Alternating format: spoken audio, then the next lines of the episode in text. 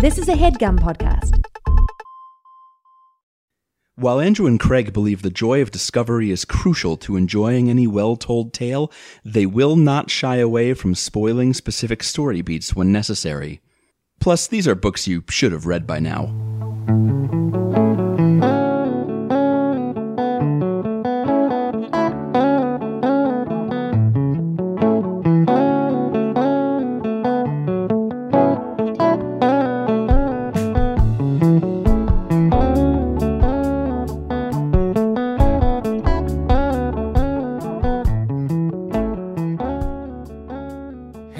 Welcome to Overdue. It's a podcast about the books you've been meaning to read. My name is Craig. My name is Andrew. And we've got another guest episode for you. More guests. Welcome to our house. Take your shoes off. Come on in. Stay are a while. A, are we a shoes off house or a shoes on house when we invite people to be on our podcast? Um, I think... I th- I I vote shoes off. I just feel like that's more comfortable. You don't track stuff in on the floor. Like... Yeah, I think sometimes if folks are wearing like a really rad shoe, though, we might let them leave it on just to like show it off. But people wear rad socks now too, though. Ah, well, that's yeah, a thing that I'm people just, start doing. We very don't have recently. to make them wear rad socks if they're not. Yeah, we're. I don't want to get too much more into how our house feels about feet. That doesn't feel like okay. So we we there's a disagreement about the shoe on, shoe off issue. I'm just, I want to make exceptions for, for a guest that shows up with a really awesome shoe. Mm, okay. I hope That's you like all. getting your st- your socked foot stepped on by those people then. Yeah, I will do that for you so that we can make that happen. I this hope looking cool... at looking at their cool shoe feels as good as an unstepped on foot. Yeah. I hope okay. that it will. So this is a guest podcast that we did. Uh, we recorded an episode on The Love Hypothesis by Ali Hazelwood with our friends at the Heaving Bosoms podcast. We had a blast doing it. Um, Andrew, there is cussing in this episode. There's cussing in their discussion of... Smooches uh, and... Of things of a sexual nature. Yeah. Um, because it is a romance novel, and there, there it does get a little steamy in parts. Yeah, we've talked about steamier stuff on the show. That's that's true, yes. But we have a lot of fun with this episode, and um, we go pretty like deep into the book. Like we do the whole book. Uh, and that's yeah, the, a fun the, time. Uh, the heaving bosom, bosoms, house, the bosoms, bosoms, the heaving bosoms. Their house style is to do more of a blow by blow plot synopsis than we do. Yes, which is fine because they, Erin and Melody, have so many things to say about every inch of the book, and I'm so here for it and glad to be able to contribute the stupid things that I have to say. Yeah, it's it was it's very fun. It's it's yes. it is a change of pace for us, and I and and people enjoyed it when we did uh, Moonglow with them. Yeah, last year, uh, a few months back, last year. Um. And yeah, we had a lot of fun with this one too. So if you like this collab, go search for Heaving Bosoms podcast anywhere you get your podcasts. Go check it out. Uh, Andrew, we also are coming up on the month of April. So I did just want to like tell folks what our April schedule is going to be. Go for it. Okay. Knock uh, yourself out. Remains of the Day by Kazuo Ishiguro. Uh, Hope you follow- like butlers. Yeah. Uh, followed by King Lear by William Shakespeare. Hope you like hope sad you like, dads. Hope you like tragedy. Uh, followed by Trust Exercise by Susan Choi. Uh, and then we're closing out the month with The Girl Who Kicked the Hornet's Nest by Stieg Larsson. Hope you like the conclusion of trilogies. Uh-huh. And then our bonus episode, I'd forgotten this until I looked at the schedule, mm-hmm. is going to be The Wasteland by T S Eliot. Uh, hope you like poems. Yeah. So you can find out more about our bonus episodes, patreon.com slash overdue pod. Some of our Patreons will be getting uh, the first episode of Goosebumps sometime this week. Uh, and then we'll be putting uh, those combo eps up. You'll also be getting Don Quixote, the cl- the finale of Don Quixote on the main feed later this week. There's a lot going on. Just keep refreshing your podcatcher. More Overdue will just keep falling in there. Yeah, it's just falling out of our pockets. Um, we Andrew, talked briefly about making March and April a little lighter schedule-wise because of all the, the new jobs and the moves and the things that are going on in our lives. And then we accidentally had our like most hoppinest schedule ever. It was, it's, it's like something about the, the desire to do less, like, energized us yeah. in a weird way. We're being super efficient about it, though. Yeah, that's true. Mm-hmm. Um, if this happens to be your very first episode listening to our podcast, welcome. Um, Andrew, what's our podcast website? Just say the website. overdue podcast dot com. Oh, at OverduePod on the social feeds. That's all yeah, you need yeah. to know. Double-click the blue E on your desktop and go to over, A O L keyword Overdue Podcast. Yep, we're in there in those chat mm-hmm. rooms. Um, mm-hmm. Anyway, thanks for listening. Thanks for joining us. Thanks to the Heaving Bosoms for this fun app. Hope y'all enjoy it.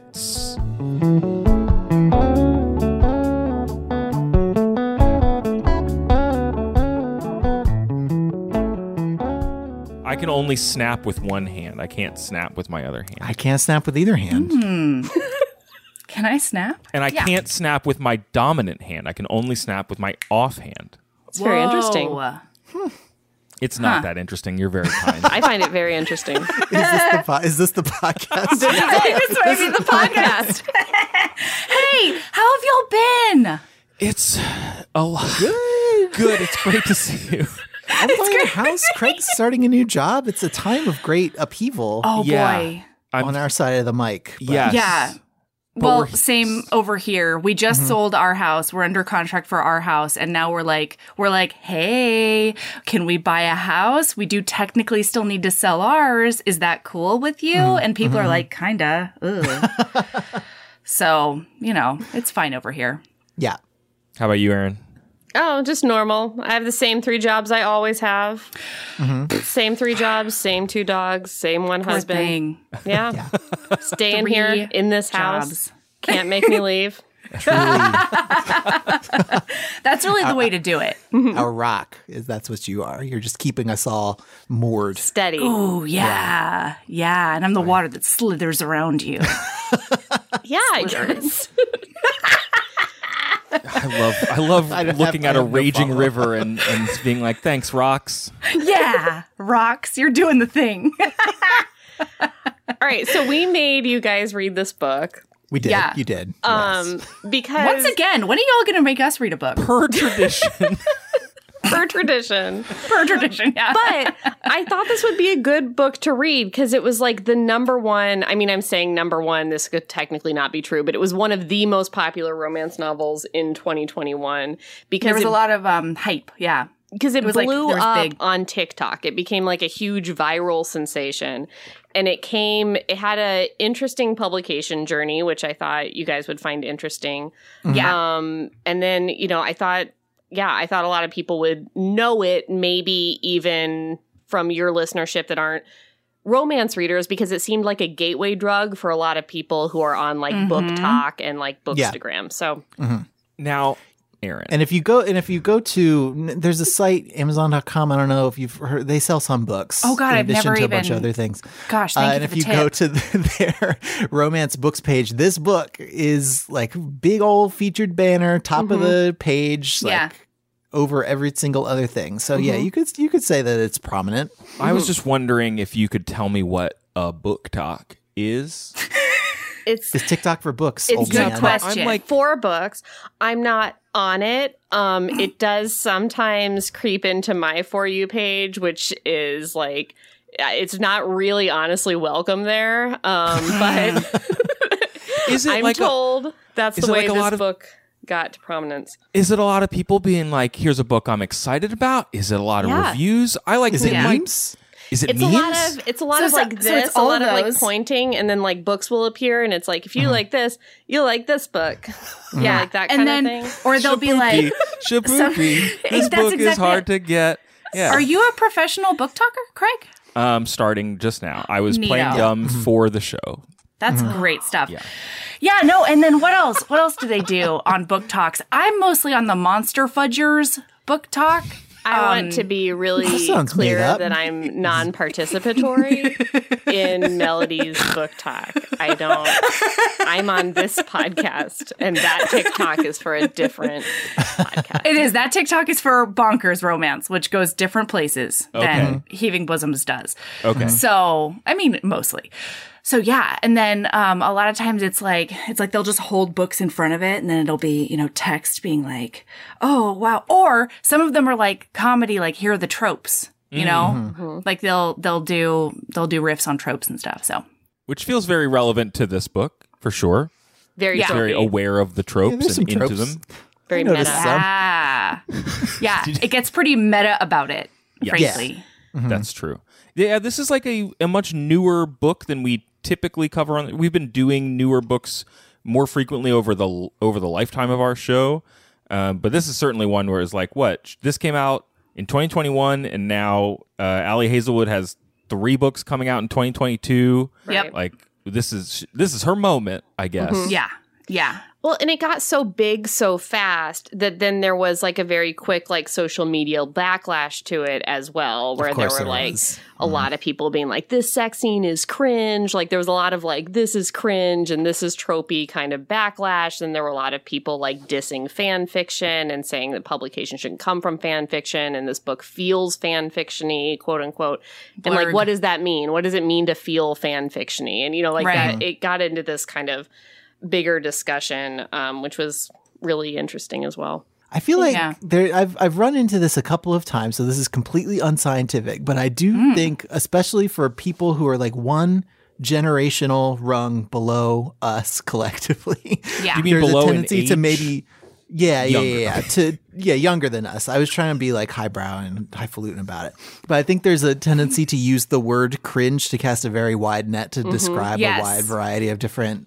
Mm-hmm. Like feelings about things. Mm-hmm. And yeah. Well, and frankly, like cringe a lot of times is in vogue, mm-hmm. you know, like those two crazy twins in Florida who like, you know, rapped or whatever, that they were cringe in a way that I can't even explain to I, anybody. Mm-hmm. I, these characters, particularly Olive seems, the main character seems to know when she is extremely embarrassing to herself.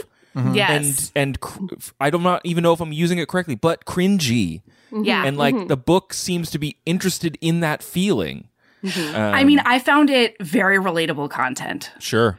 You know, like as as a quasi-professional clown, a mm-hmm. lot of times mm-hmm. I I know actively when I'm embarrassing myself, but I either can't stop or won't. You know, sure, sure so sure. that's, I thought it was fine. Mm-hmm. This is just the classic contemporary romance tale of two hot mm-hmm. dummies who can't talk to each other. And that's what yeah. most, most contemporary romances are about. Yeah. yeah. It really is the axis on which this book spin, spins uh-huh. is like nobody's ability, like every conversation stops one sentence short of the one that would make the whole rest of the book stop working. Exactly. Yeah. And they just yeah. can't do it. They can't get there. They can't uh-huh. do it. Yeah, um, and it's paced like a lot of, you know, rom-coms, and a lot of where those movies live these days is on like your Hallmark channels. Though I know, mm. you know, there is a Netflix rom-com thing that, you know, they're playing with it, but you don't see them Most as often definitely. in like wide release in film anymore. Mm-hmm. Um, but yeah, it's a lot of that like serendipity, both in the good way and in the complicating way. Yeah, kind of stuff. One thing that I did really like about this book is that it's set in it's set in the biology department of Stanford, uh-huh. and all of the science not only felt like it felt simultaneously mostly accessible, but also very spot on, especially as far as like the politics of academia are concerned. Mm-hmm. For sure. And Ali Hazelwood is, you know, her. her life either other than writing romance or before writing romance, I'm actually not super sure, um, is in science academia. So yeah. I read interviews neat. from her ta- like on the circuit for this book talking about being a professor in the present tense. So as far mm-hmm. as I know, she still is doing it. Yeah. But then also talks about having her like A O three profile still Uh, still active enough. Hell yeah. I, I believe it is ever underscore so underscore Raylo is the... Great. Yes. Yeah, yes. she's yeah, a big Raylo right. stan. Yeah, found that from her Tumblr. Uh-huh. So that's yeah. So she's on A O three. Craig, what else do you, do you what else do you want to tell us? Yeah, about her? So she was born and raised in Italy. She lived in Japan and Germany before moving to the U S to pursue her P H D in neuroscience. As we said, this was her debut novel. Her other books due out, or I guess I don't know when, if any of them have come out yet. Under One Roof, Stuck With You, and Below Zero, all slated for mm-hmm. twenty twenty-two releases. Um, I saw an interview with her on Collider that really dove into like the background. This might be one of, one of the ones you were referencing, Andrew, about her yeah. A O three background. Mm-hmm. Um, and this is just her getting into writing. I was really, really into writing fan fiction, first for Star Trek and then for the Star Wars fandom. Yes. It was this amazing community. I made a lot of friends and I was just having a lot of fun. And then what happened is I slowly started thinking about trying to write something original just to challenge myself and to do something different. And while I was in that kind of mood, my agent started reading my fan fiction on A O three, reached out with a D M and says, I saw something you wrote about pulling some of your fics and reworking them. I wanted to tell you I'm an agent and I would love to see some of your manuscripts. Um, and just kind of goes on to talk about finding this, you know, adult friendship community through fan fiction and that kind of yeah. spurring her on to write. I've, we've covered other uh, authors who've said similar things um, based on wherever they started writing. Uh, mm. And then, you know, it's very trope aware. Uh, something that's mentioned in that interview is that it is very trope aware because you're often commenting on and remixing tropes in fan fiction anyway. Yes. Mm-hmm. Yes. So you're dealing with character archetypes, you're you're dealing with recognizable characters, so you have to nod to what they've done in their source material, but also right. play with the source material. Um, she also mentioned that there was a another sex scene that got cut, or another part of the sex ah, scene that's Berkeley. In the book that got cut. How dare you? Um, so I'm not sure why that happened. Um And then, yeah, there are a bunch of references to this basically being Rey and Kylo Ren fanfiction. uh-huh. Yeah. You know? Yeah. It is. I mean, it, it works for me. Um, and actually, some of our some of our favorite authors either, like, they met in fan fiction. So, mm. like, Christina Lauren is a writing team, and they were fans of each other's fan oh, sure. fiction for a while. And then they were like, oh, I bet we could write together. And now mm-hmm. they do. Mm-hmm. Um, and then, weren't they the ones who who met Sally Thorne and like hooked her up with an agent because they, they got to know each other in like the fan fiction sphere? Yeah, I think a lot of romance authors started in fan fiction, like more yeah. more than, you know, are even widely known. And, you know, think what you will of Twilight, but it it was the vehicle that launched like thousands of, oh of my gosh. great authors because it became such a fic world, you know, when a lot of authors were like right at that high school age of like, now we're going to write romances about Edward and Bella, and then they, you know, yeah. then they blew up. Yeah, and like I understand that I mean this in the most loving and least like derogatory way possible, but yeah. I feel like the one of the driving forces of fanfic is like make them kiss, make characters yeah. kiss who either didn't kiss enough, or they never kissed and they should have. Yes. I, I mean, Andrew, in what world would that would that be derogatory? I just I just want to make sure that coming coming from me, a straight white man, like I want to make sure that I am saying that this is true and I'm into it and here for it and I'm not trying to be snobby about it. No, totally. She, and I was I was yeah. actually just thinking, like, is there a world in which Ali Hazelwood like wrote slash fic? Because that That is something I would definitely uh, look into. I mean, if she started in Star Trek, like that is oh, where slash fic like came from. So hell yeah, I would, yeah. I don't, I don't know. Like, I guess I could just browse her archive and see what's in there. But yeah, um, but yeah, like so on the like the the argument on Twitter, wherever about about whether mm. you know this is ficky or if that's bad or like I'll say two things. Like one. Is her agent found her on A O three mm-hmm. and like brought her into this prominence from there. So I feel mm-hmm. like you are clearly shutting yourself off to some kind of literary success if you're like not participating in this or if you're like disdainful of it. Like it's just, a, it seems like a place where people can, can be discovered now and find each other. And I think that's great. Um, and I had a second thing and I forgot what it was. So. Well, one of the things I really like about fan fiction and like starting there, you know what? I'm just going to riff for a while and then you let me know when no, you're back. No, please do. And if you, if I remember the super smart thing. Well, one of the things that I, one of the reasons that I think people who start in fan fiction are often so successful mm-hmm. is just that so much of being an author and so much of writing is just sitting down and typing the words every mm. day. Yeah, mm. sure. And especially in sort of a, a lower pressure situation where you can get insta feedback from other people who are familiar with the world in which you're swimming. I mean, you get that you get that practice of just like, you know, cranking it out as much as possible and then revising later. Mm-hmm. So I wonder I too if there's something. Oh, go ahead, Erin. I, I just think it's another way of gatekeeping, like yeah. who's a it real is. author and who's yeah, not. Yeah, yeah. And it's just yeah, it's, well, it's, it's trash. Yeah, I remember my second thing now. My, it's I. Everyone find shut up. Much Andrew remembered more, his second thing. Everybody shut. It's. I find it so we read uh, the book Aragon for Overdue like oh, relatively yeah. recently, like within the last like year or so. Mm-hmm. And I find it way more obnoxious when people are playing with tropes and like genre things and like not admitting that they're basically writing fanfic, not admitting that they're like chopping and screwing all these different things and like putting them together. Yeah. Because the author of Aragon is like, well, do we make fun of James Joyce for reworking the Odyssey? And it's like, shut up, dude. Like, just, you no. could just say that you got stuff from Star Wars. Like, it's fine. Yeah. But and I think the reason people do that is that book too. Like, was, of course it like, was Star Wars. Yeah. It's, I, I think it's healthier to admit that you are, yeah, you are using other things as as your like foundational like building block and then mm-hmm. working up from there. I don't know. Yeah. Well, I mean, or just like inspiration has to come from somewhere. Yeah. yeah. And I don't think that admitting that is a bad thing. Mm-hmm.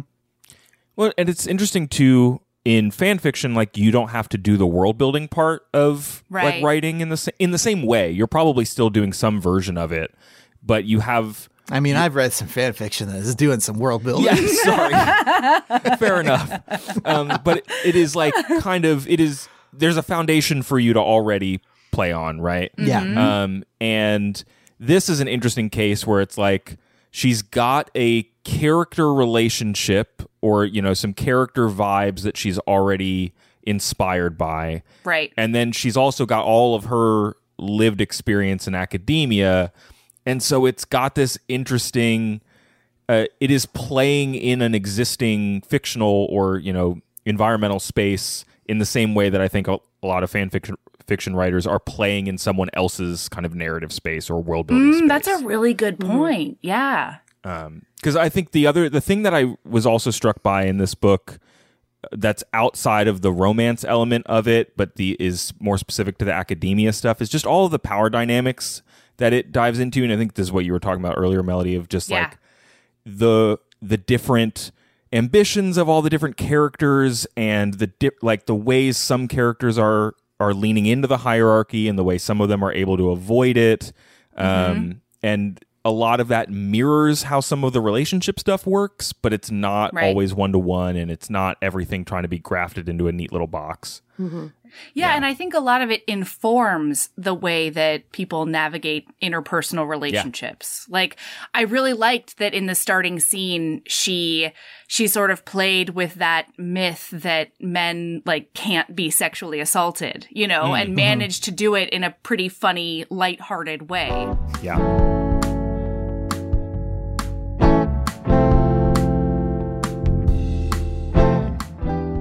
Craig, you know me.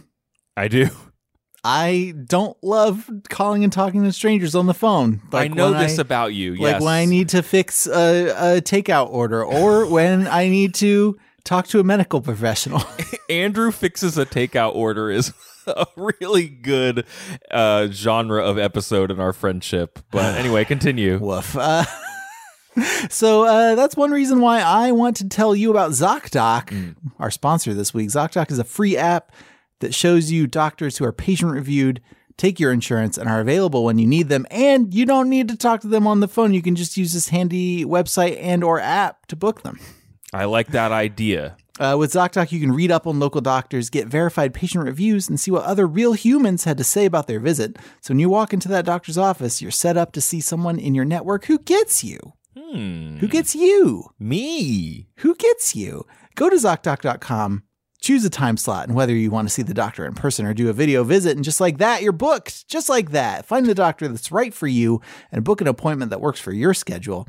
I've used ZocDoc to schedule dentist appointments and eye exams, and I appreciate that you can pick an appointment time right from the site and fill out a lot of your paperwork before you set foot in the waiting room. Mm. Go to ZocDoc.com slash overdue and download the ZocDoc app for free. Then start your search for a top-rated doctor today. Many are available within twenty-four hours. That's zocdoc.com slash overdue, zocdoc.com slash overdue. Andrew, we are also brought to our listeners this week by one of our Patreon supporters who wanted to spotlight the All Things Cozy podcast. Sounds cozy. It is. Are you searching for a podcast to help you relax and focus on the good things in life? Craving yes. a community of kind people to discuss recipes, book recs, T Vs, and movies with the spirit of a close friend? Absolutely. Then All Things Cozy is the podcast to float your cozy boat.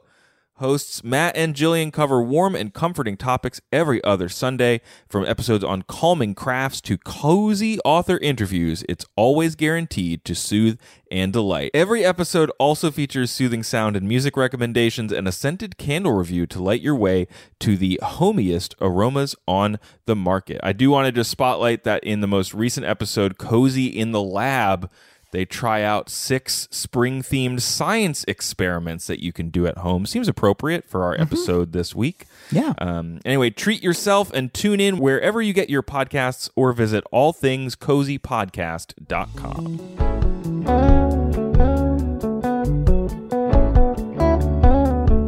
Should we get into the book? Should we get yeah. into the book? I think we should. It sounds like we are. I know, right? It's really exciting. It's exciting. And y'all had, had not read this before coming in? No, Great. no, I hadn't okay, read cool. it. Awesome. No, we were going to read it anyway, and we thought this might be a good one to do with you guys. Sure. And is anyone yeah. on this anyone on this call uh, like a biologist? No. Or a scientist? Unfortunately, no. no I am super. I'm not, unfortunately no. a lawyer. No. Mm-hmm. Could be like a, check, you know. a biology lawyer. Could be. Yeah. Could, could be, be a science. I'm sure no, that's a I'm, thing. I'm very much not. Okay. We've said many times. Well, it's it's honestly kind of funny because we've said many times on our show yeah. that we are not scientists. But mm. then we did make our goal to become scientists in twenty twenty-two, which yeah. is kind of an in-joke. Um, which we've pretty much already done. Yeah. So, so I we guess, are like kind okay. of like scientists. We're like biologist uh-huh. adjacent. Yeah. You yeah, know? But, um, like I could talk about mitosis and mitosis. osmosis. Mitochondria is the powerhouse photo, of the cell. I know that. Photogenesis. That can't be right. Photosynthesis. Um, photosynthesis. Photosynthesis. Yeah, Photo- we're scientists. Yeah. Sorry. Yeah, yeah, we are. We are scientists. This is what I'm Photogenesis saying. Is when you take pictures of a Sega console. Yes. Or, yes. or the band Genesis. Or yeah. the band Genesis. Mm, yes. These are all good jokes. So this, so this All right. So, so we this start book starts out. with a smooch. Starts with a bang. It does. It starts off with a super, super uh, awkward, terrible smooch. Because no, wait, no, it starts with that prologue. What are you guys oh, yeah, talking about? Thank you, Erin. Oh, I'm sorry, say. Erin. You're right. You're Chapter right. one starts oh with God, a smooch. Sorry, Jeez. I have to do You're, everything around here. It starts with do. the prologue, and like she's got her con. She kept this girl. This girl's just Listen. such a hot fucking mess. Like, okay, yeah, she's kept her contacts in too long, and now she's just like blind. I guess. Yeah. She put her... in expired contacts because yeah. oh, right. she's That's a poor uh, going to be grad student or is a grad student. Is going go in, going yeah. to be. This she's is in the prologue. Stu- she's a no. master's and now she's thinking about PhD. Times. Yeah. I think she's like digging deeper down the grad student mm-hmm. hole. Yeah. Yeah. So, and, she's... and so she's one of those like very, very smart books wise and like dumb as a post, real life wise. Mm-hmm. And one of those things is that she wears expired contacts. And, and like, I think it's supposed to be a joke, but I was definitely like, oh, because she says like, oh, they're only expired by like a couple of years, I think. Like, that's fine. But then, like, so she's she's she just like ducks into this bathroom that is the hero's bathroom. She can't see him due to expired contacts and the fact that she's mm-hmm. like crying and using the eye wash. Um, and they have this kind of conversation about like why she wants to be a scientist. Um, and mm-hmm. he like encourages her to do better on her interview. Um, and she can only see him as like a dark, like Kylo Ren shaped Ooh, blob, big, but like tall, deep sort of voice. Darkly handsome. Blur, yeah, like yeah. a like yeah. a very like a hair, deep voice sort of person. And then like, and she's convinced he's a grad student. Yeah, mm-hmm. sure. And yeah. he does For not no reason whatsoever. Yeah, and he doesn't. Even though he says things like "my lab," right? right. Yeah, right. Well. But he, like, didn't give her a business card yeah. during this interaction, so I guess she no. has plausible deniability. For, like, a while. Not as long as she doesn't realize it, but, like, a little Correct. Bit. But, like, I just kept thinking, no matter how much encouragement and pep talk this man gives you, like, still mm. you can't see and you can't stop crying. Like, how well could that interview have possibly gone? Yeah. Like, she doesn't fix the problem before the end of the... I, I want to know... I want to know what happened, but we never I do. know. We just no. launch right into this smooch. But all we find out is that uh, she she's like, I don't know if I really want to go into PhD. Like, it it's it's starting to be, like, diminishing returns, maybe. And he says, well, what's your reason? And finally she comes to, like, I, you know, I have a question that's really, really important to me, and I don't trust anybody else to do it right. And, mm-hmm. you know... And she just discover, wants to cure cancer. Yeah, discover the life-changing knowledge, or life-saving, I should say. And he's like, that's the best answer. Reason. Oh, get Go in get here. Be a scientist. yeah. And she's like, I am going to be a scientist. Yeah. Yeah. Yeah, she's crying and crying. She is not going to do contact science. I'll tell no. you that much. No. She's not no. going to study the eye. No, not eyeball should. Science. Okay, so chapter one, and we and we've yada yada yes, yes, two one. years and eleven months or something. It's a long yep. time. Yep. Two years and eleven months, and she still hasn't figured out who she, the tallest, darkest man darkest, with the deepest, deepest voice, voiciest.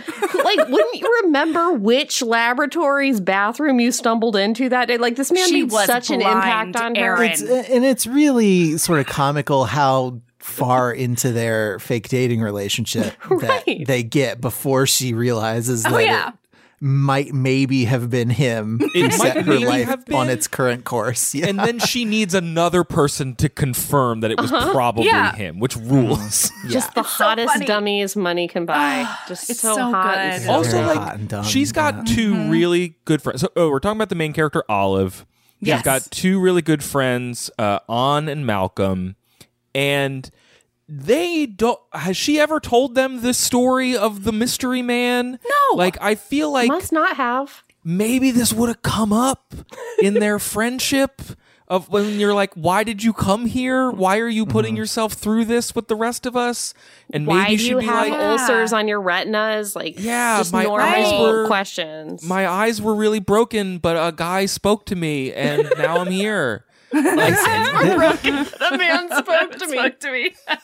there's there's one thing in this book that Olive is consistently bad at, and it's ever telling the truth ever in any circumstances, yeah, no matter true. how low the stakes are. Or even yeah. having a good reason to lie. You're right. No yeah. matter how low the stakes are. That's the thing that's nuts to me. It's like, why? Why are we still lying? It makes no sense. It's true. Or like, or not taking the most circuitous route she possibly can. Mm. Yeah. Like, she could have just been like, my date got canceled, and that's why I'm at the lab. But I mm-hmm. was on date, am date tomorrow. Could have mm-hmm. done that, but instead mm-hmm. she decides to launch her lips at a big man. And so she she kisses him, and it's like this weird peck situation. And he he hesitates, and then he does put his hands around her, like, rib cage, question mark. And then just she pulls one hand back. all the way around her teeny oh, yeah. tiny rib cage, mm-hmm. beefy hand. yeah, she a ton of because he's cage. like a big like and look and remember sort of she's man. like five eight and yeah. he's big.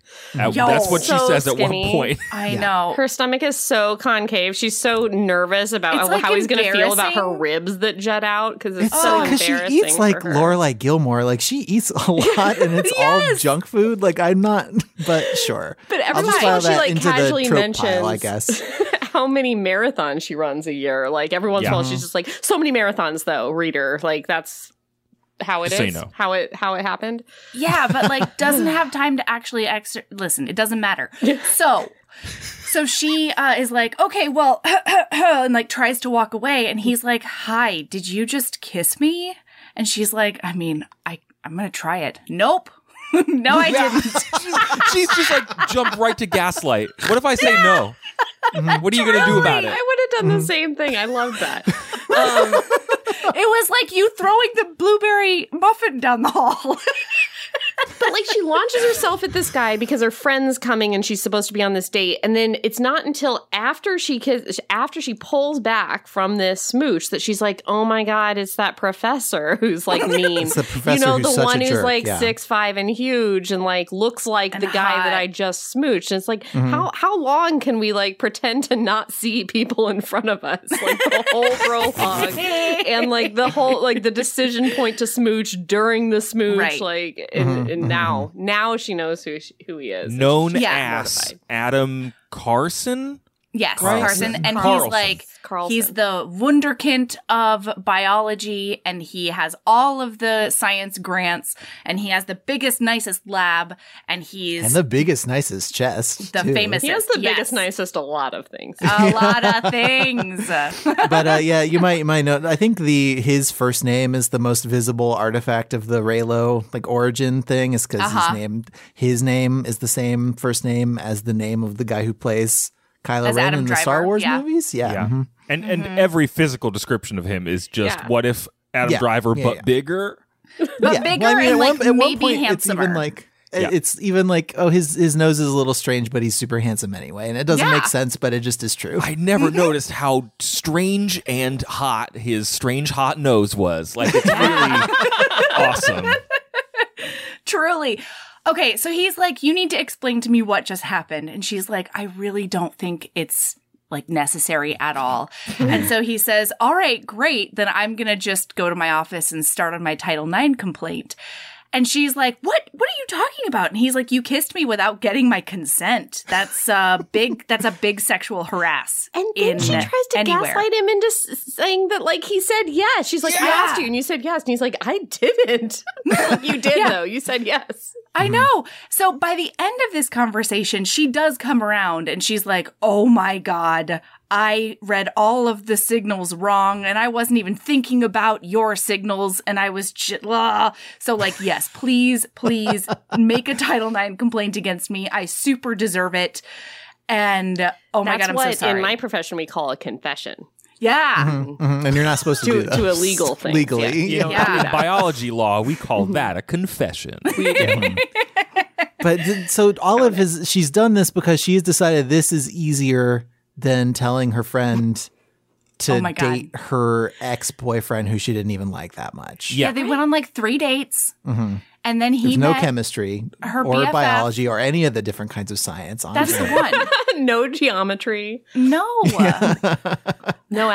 There's barely any physics even. Mm-hmm. Mm-hmm. Jeez. No, it's so it's so nuts because like like Mel said, she had told this girl that she was on a date to make her think that, you know, she she was over this other guy. She could have just said, oh, my date was canceled. Tomorrow's my date. She could have also just talked to her friend and been like, hey. Right.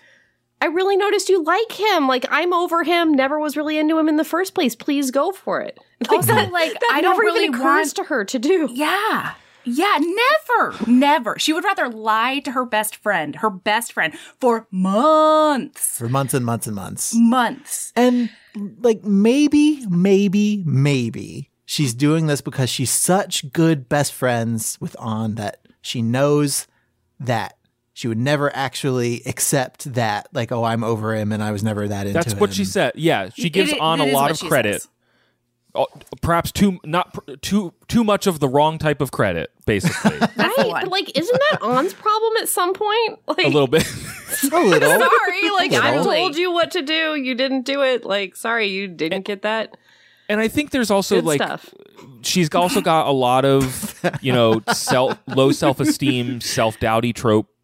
You know, mm-hmm. characteristics. Oh, yeah. And, mm-hmm. and that's oh, not yeah. to diminish somebody who feels that way. It's just like it is a thing that makes this story work and a thing that advances many parts of the plot are that mm-hmm. she doesn't think she is capable of something or worth something happening.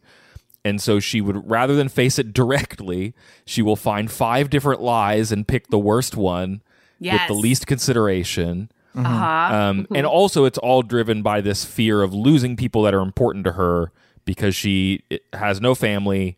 Uh, her mom passed away uh, from cancer when she was like fifteen. and then she moved to the States away from Canada. And so like now she's got two or three important people in her life.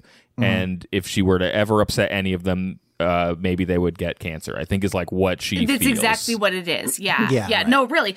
And um, also, yeah, like one of the things that this this book heavily relies on is her always having that country song running in the back of her head, like, she don't know she's beautiful. Never oh, yeah. crossed her mind. You know, that one, oh no, she's not that kind. Like, really, she has no idea she's smart. She has no yep. idea she's super pretty. She has no idea about anything. Well, she um, wears contacts, so she can't even take her glasses off and have everybody around her realize that she was beautiful the whole time. So, like, I don't know how that's supposed to work, but it is a...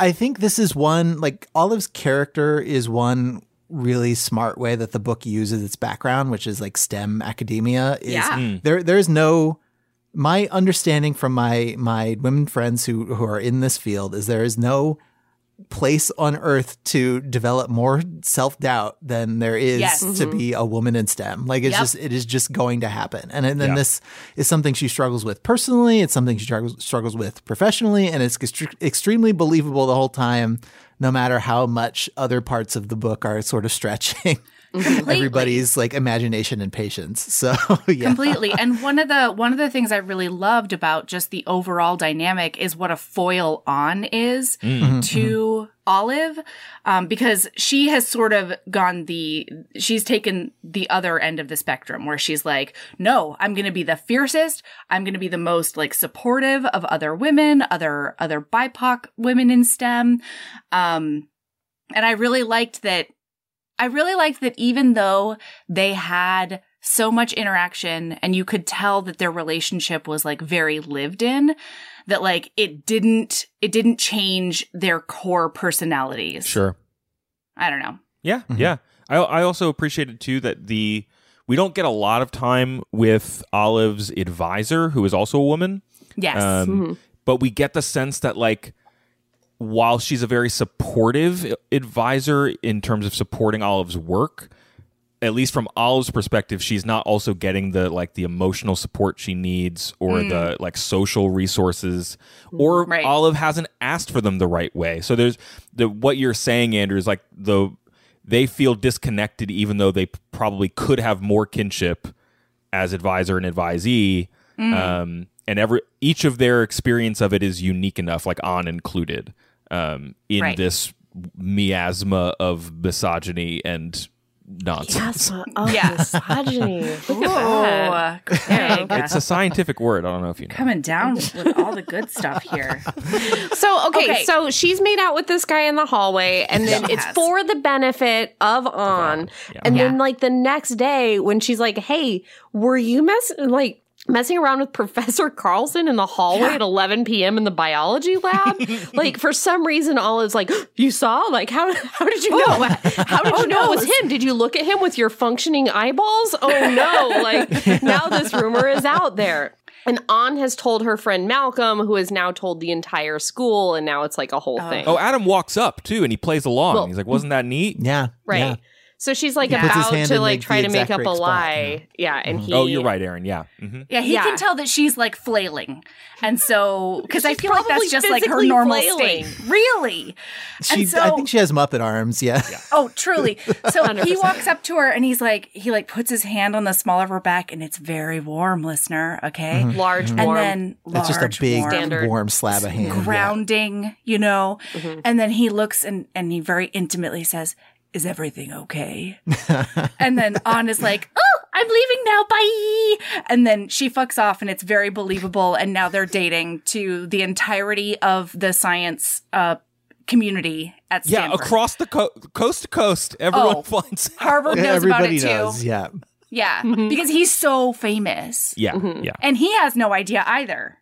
It's true. He doesn't understand this, really. He's one of the greatest, hottest scientists of his generation. Yeah. Yeah. yeah. Okay, so she finds out that everybody thinks they're dating, and so she goes over to his lab, and she's like, Doctor Carlsen, can I please speak with you? And meanwhile, they have not spoken in two years and eleven months. Like, she talks about seeing him in the hallway or, like, across the quad or whatever, mm-hmm. but never actually interacting with him. And he's just like, yup. And they go into a conference room. He's like, yeah, let me let me just put down all of my beakers. Mm-hmm. I don't give a shit about these slides. Let's just go into this conference room. All of my beakers. And so he's just juggling beakers over That's there. That's what scientists like. I, I got I know, my beakers. I, I got my Bunsen burners. Like he's just my, using like, the force to fluid. Carry five beakers around True. The whole time. Yeah. Yeah.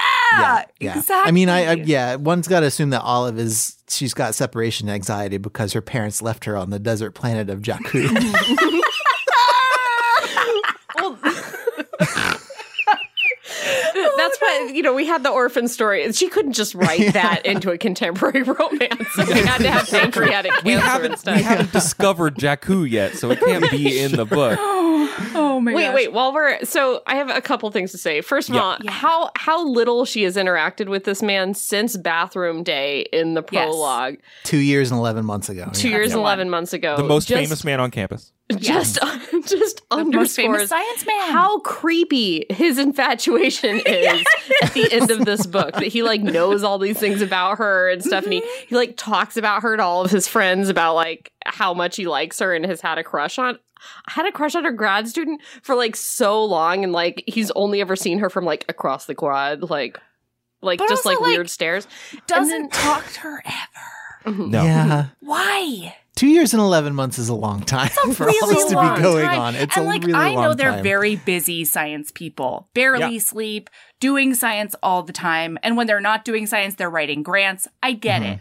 But yeah. like With you could nod and, at her. Mm-hmm. when you're in the break room together. Mm-hmm. Then the, the other least. thing is, she notes that after people start realizing or thinking that she's dating uh, Doctor Carlsen, that like they start like giving her the choice beakers and like letting yes. her be in like the better spot in the lab and not like stealing yeah. her pipettes and stuff. So like they don't later cut on, in front of her for the electron microscope. Yeah, and like then later on when she's like kind of accused of sleeping with this guy to get like a better leg up in the shmershmer yeah. floor floor, and yeah. she's like, "How dare you? I would never do that." Like that is part of her consideration when she starts fake dating him. She's like, yeah, mm, I will get better access to the electron microscope. Everybody's like a little bit afraid of me now, so yeah, that's kind of nice. I love that shit. I'm like, and she didn't. We- she didn't do it for that, but she has less than zero problem with it exactly. once it starts happening. Right, yeah. yeah, right. She's like huge net benefit. It's for, not mm-hmm. not a part of the consideration when she, she makes the decision. So yeah. what comes first? She does she enter into her fake relationship contract with him and then tell her friend Malcolm about it? Like, or has she yes, talked to... Yes. Okay. She, she, yeah, so they... So she goes to the conference room, and yeah. she's like, big problem! Everybody thinks we're dating! And he's like, I mean, I'm fine with that. We could yeah. let him keep thinking that. And she's like, what? You're supposed to, like, go berserk and tell everybody to go fuck themselves. And he's like, I mean, I don't really date anyway, so... And so she's like, wow, okay, I'm going to have to think about it. And then mm-hmm. I think she has that conversation with Malcolm. And well, then we, we learn... goes back into his office, yeah. Oh, okay. Because when he decides to also fake date her, we learn that his reasoning for it is that Stanford he... has frozen his dollar bills yes. because yes. they think that he might go to Harvard yes. and somewhere. take their mm-hmm. dollar bills, which are more... And, and mm-hmm. their prestige... And right. the prestige, too. Right. Yeah. Um, this feels just like when we asked you to explain werewolf mechanics. In yeah. the, in the and, like, that was easier. Tell me about his, tell me about his funding. And tell that was more easy for me. Um, yeah. Okay, so, so th- because there's, like, more dollars elsewhere, um, mm-hmm. they think he's going to go elsewhere, really based on nothing except for cl- nothing. collaborations. And they think that if he settles down and has roots in Stanford, that that if will make him stay. He starts putting his D into local P. Yeah. Yeah, he's putting, down, he's putting down roots, putting down roots. Yeah, That's he thinks that if they think that he's fucking a grad student, yeah, that that's going month. to help. Yeah. And they're then like, they will give gonna, him more money. I just don't think like, that that's... Well, we've got all of these like I P address logs that show you being in Boston a lot, but you are seeing a grad student. Yeah. So... Yeah. We Here's love this sexual relationship between you and a student at our school. Like, that is our favorite thing. Have You're technically all the not money. breaking any rules. It's and fine. And I'm sure that there has never been a faculty student thing that has caused problems at this university. It's universe. never blown I'm up. I'm sure never. that everyone on no. the advisory board is like, this can only be good stuff. Right. Thumbs uh-huh. up. No peer review needed. Yeah, one for immediately. Board. Yes. I like. I guess the there's a couple things here that like the specifics of it are uh, like unhinged, but the the. Overall, because I like, think both of them are slightly unhinged. Yeah, oh, totally. They are a little bit. Yeah. yeah, and he's just more like quiet about it, and yeah. so he seems less so. um, he he's just got this like big deal grant with his buddy Tom Benton from Boston. Tom Benton. Yeah, Tommy Tom. Um, Ooh, and Mister B. So I think that's like the lure away to Boston that Stanford's worried about because it's this big mm. deal thing. Yeah, but I also know. I have a relative who got a job at a college recently, and like they give some very preferential bank loans to t- professors who are buying houses in the area. I think there's like mm-hmm. weird little oh, stuff yeah. like that where mm-hmm. they do want you, if you're going to be tenure track, you know, they want you to, to put down roots and they're going to invest in you, and then they don't have to actually listen to you because they're, you know, paying you enough to stay. Correct. Well, I know, I know that there's some consideration going, like if one person starts working at a particular university, like there is consideration given to like getting their partner a job or, you right. know, like other things that, that give them incentive to stick around. And and if he's at Stanford, there's, you know, that's going to, he's a MacArthur winner. They talk about that. He's a genius. Mm-hmm. Um, he's a genius. That's going to attract the next generation, the best and the brightest to Stanford, of course, all that kind of mm-hmm. stuff. Mm-hmm. Um, so yeah, he is, he's like, listen, you need to fake date me until September twenty-ninth when, when they the release fall those budgeting funds. Process is over, which makes no sense. That's not when budgets the end happen. Of the, of That's the not fiscal how budgets year. Work. September twenty-ninth. Like to what Craig said about like giving preferential stuff to people who like have houses, like he mentions that he's like he's I'm a renter. renting right now. Buy a I house. Have, I would yeah, have buy to buy a too. fucking house. I'm like, buy a house, man. Your You're parents a professional were man in the world who's very rich. Why are fuck? you renting? That's a bad. That's a red flag, sir. Yeah, like yeah. buy a house. No, for real. Like, don't Jer- fake data grads. That's a good yeah, investment. Even it's a bad you, plan. If, even if you do go to Boston, like, you could still Airbnb it or whatever. Like, real totally. estate's a, a smart investment. Just do mm-hmm. it. Yeah. yeah. Jesus.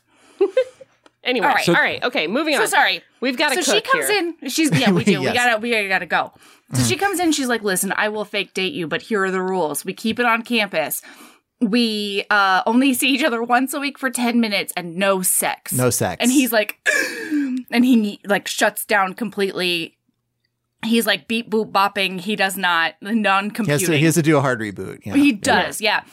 Hard reboot is the right way to say it. I think, yeah. I think we're like, I, I think we can be pretty, this is a neurodivergent hero. Like, I mean, it's not overtly said. I hate to I hate to armchair diagnose anybody, but sure. And he, yeah. he has like a, he has a hard time when she throws him curveballs like this, for sure. Like she's like yes. no sex, and he's like I wasn't even thinking about sex. Like don't right. lie. So, oh my but god. Then in, in her inner monologue, she's like, oh, of course you would never want to have sex with this. Ugh, this absolute this detestable slag heap of a body that I'm walking around in. Yeah. And and so he so that's hard for him because he's like, no, I've wanted to do you for a really long time. Yeah. But he can't say that out loud. No. Okay, so they agree that every Wednesday they're going to meet up at the coffee shop for ten minutes so that people can see them in the wild doing yep. social things. For like Maybe a month. talking yeah. at each other's faces the tiniest bit. Yeah. Um. And, and so just, the other thing is that Tom Benton is coming into town to like see his quote unquote collaborator, but it's very mm. cloak and dagger for a little while. And he is interested in helping her move her experiment along faster yeah. because her advisor isn't isn't doing money stuff very well. Yep. Her, not, her advisor is, and it's it's one of the main things that we learn about this character. Her advisor is retiring in like a couple years, so she's basically checked out. Yes. And her lab's not very well funded anymore because she doesn't have a lot invested in like the long term stuff that you need to be invested in to get science done. So right. Olive's like, I have very promising research. I think it's it's innovative and unique, and and I just need money and resources to get it off the ground. And and Tommy and so she's the lab shopping basically. Bit. She yeah. emailed every professor in the country that with a good lab and right. was like, hey, can I come over for a year? Yeah. And yeah, Tom's and the only one that cute. got back to her, and she doesn't yeah. know that that's Adam's collaborator, but we yes. soon find out. Yeah. It's a lack of preparation before any major interview that she does. like, yep. It takes her till the night before to look up a picture of this guy. There's a, like later oh, she's yeah. on a panel with him, and she didn't even realize that she's on a panel with him. Yeah. Like, have you ever been on a panel? She wasn't going to go I'm, to his talk. Like, she's going right. to interview with him. Like, the interview she didn't she did know he was him. doing a talk at, right. at the college. Yeah. And it got yeah. bumped up to be like, how about let's do it right now? Because we're all at the coffee shop. So basically, like, he's going to come interview her. Then, like, they're doing their coffee day and then he's there. And so he's like, why don't I interview you right now? Because you're my friend's girlfriend. And, like, that yeah. got bumped up. And then he's like, are you going to go to my talk tomorrow? And she's like, fuck, a talk? Like, I didn't what? even know about that. So that talk would have been before her already scheduled interview. Oh, so if she had kept the actual interview, he would have been like, how'd you like Did the you talk, talk yesterday? Yeah. And she would have yeah. been like, duh, I don't know. Like, yeah. She, no, she would have come up with the most elaborate possible lie. Yeah, you're right. She would have oh said, like, like, I oh was gosh. skiing there was and a I fell out of a plane. And, like, that yeah. draft and, is like, my here's, boyfriend. Here's, like a, here's yeah. a notarized receipt from the, like, the Staples that I was at, like, buying supplies. And oh my God, I forgot my pajamas. Yeah. Also, I can't see right now. Pajamas. Yeah. But the so every after this conversation where they have they lay the ground rules, no sex, like this is a fake relationship. We see each other for ten minutes.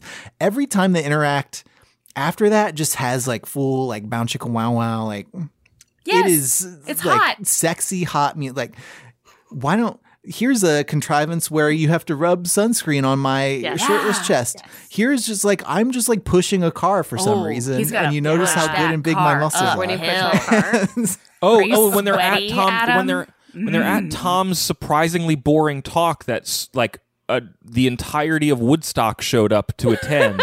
Yeah, because well, he's known as one of science's uh, biggest hotties. Yes. He um, is. He's, so many uh, he's people a science are there. Daddy.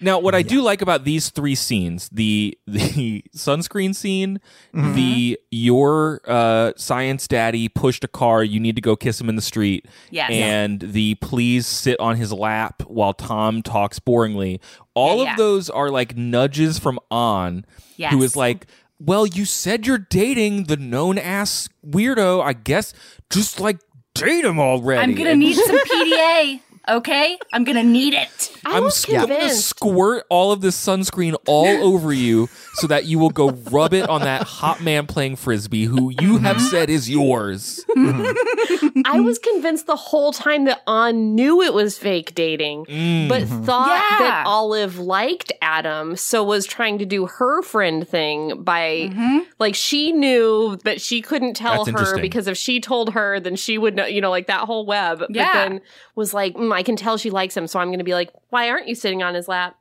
Mm-hmm. You know, like that kind of thing. Um, but that didn't end up being the case. But that's She's not, just a no, weird that's friend. Not the case. It's Apparently, like, Olive your boyfriend. Is. yeah. yeah. Really? Okay. So, wait. So they go and they do. So they have the um, impromptu interview. And yes. one of the things I really, really liked about this is that when Tom is like, so what's cool about your project? And she like fizzles out in her whole brain. Yeah. It's really nice because Adam then is like, what kind of question is that? Like, how right. how do you expect her to answer this question? And so he looks at her and he's like, why don't you talk about what your thing is targeting and what what gaps in the literature it fills and what you think the problems will be and, and la, la, la, la. And so she's sitting there going, oh, my gosh, Adam doesn't know this, but he really did me a solid because he helped me organize all of my thoughts mm-hmm. so I can nail this interview. Uh-huh. And you know throughout the whole thing that he's doing all of these things very intentionally. Not yeah. pushing the car, okay? All right, that was just what, what that was just was fate. That? Just sometimes you just gotta push a car. Sometimes you have to push a car. I didn't even okay. understand the traffic that was happening. I was kind of confused. No, don't understand the traffic. I Wait. don't understand how pushing it like uh, into the next parking space would make that much sweat. Wow, that was a lot of sweat, well, you guys. He's pushing a car. And I'm a I mean, sweater. He's a big, he's a big hulking, like ten foot tall man, but. Wait, yeah. you boys, like, never push cars? I don't understand. I've like, pushed not, cars. Never? I, I just know. I figured it would be like a he would know how jumper cables worked, and like mm. I would find that attractive in in a man. Yeah, because like, sure. I barely I I'd have to I have to Google it. Like I don't I don't just know. And I right. thought that he would just know, and she'd be like, "Oh, he's such a manly man." And instead, he lifts the car up over his head and like puts it in a different parking spot. I would find if jumper cables were like available, and instead a man lifted a car above his head and oh. then just moved it to the next find spot. It tiresome. I would find that to be unattractive. You don't have critical thinking skills. I would be like, "This is not about you, yeah. Jesus." Yeah. yeah. Okay, and now, okay, now they go to Tom Benton's talk, and this is where Anh is like, there are so many people here because he's a science hottie.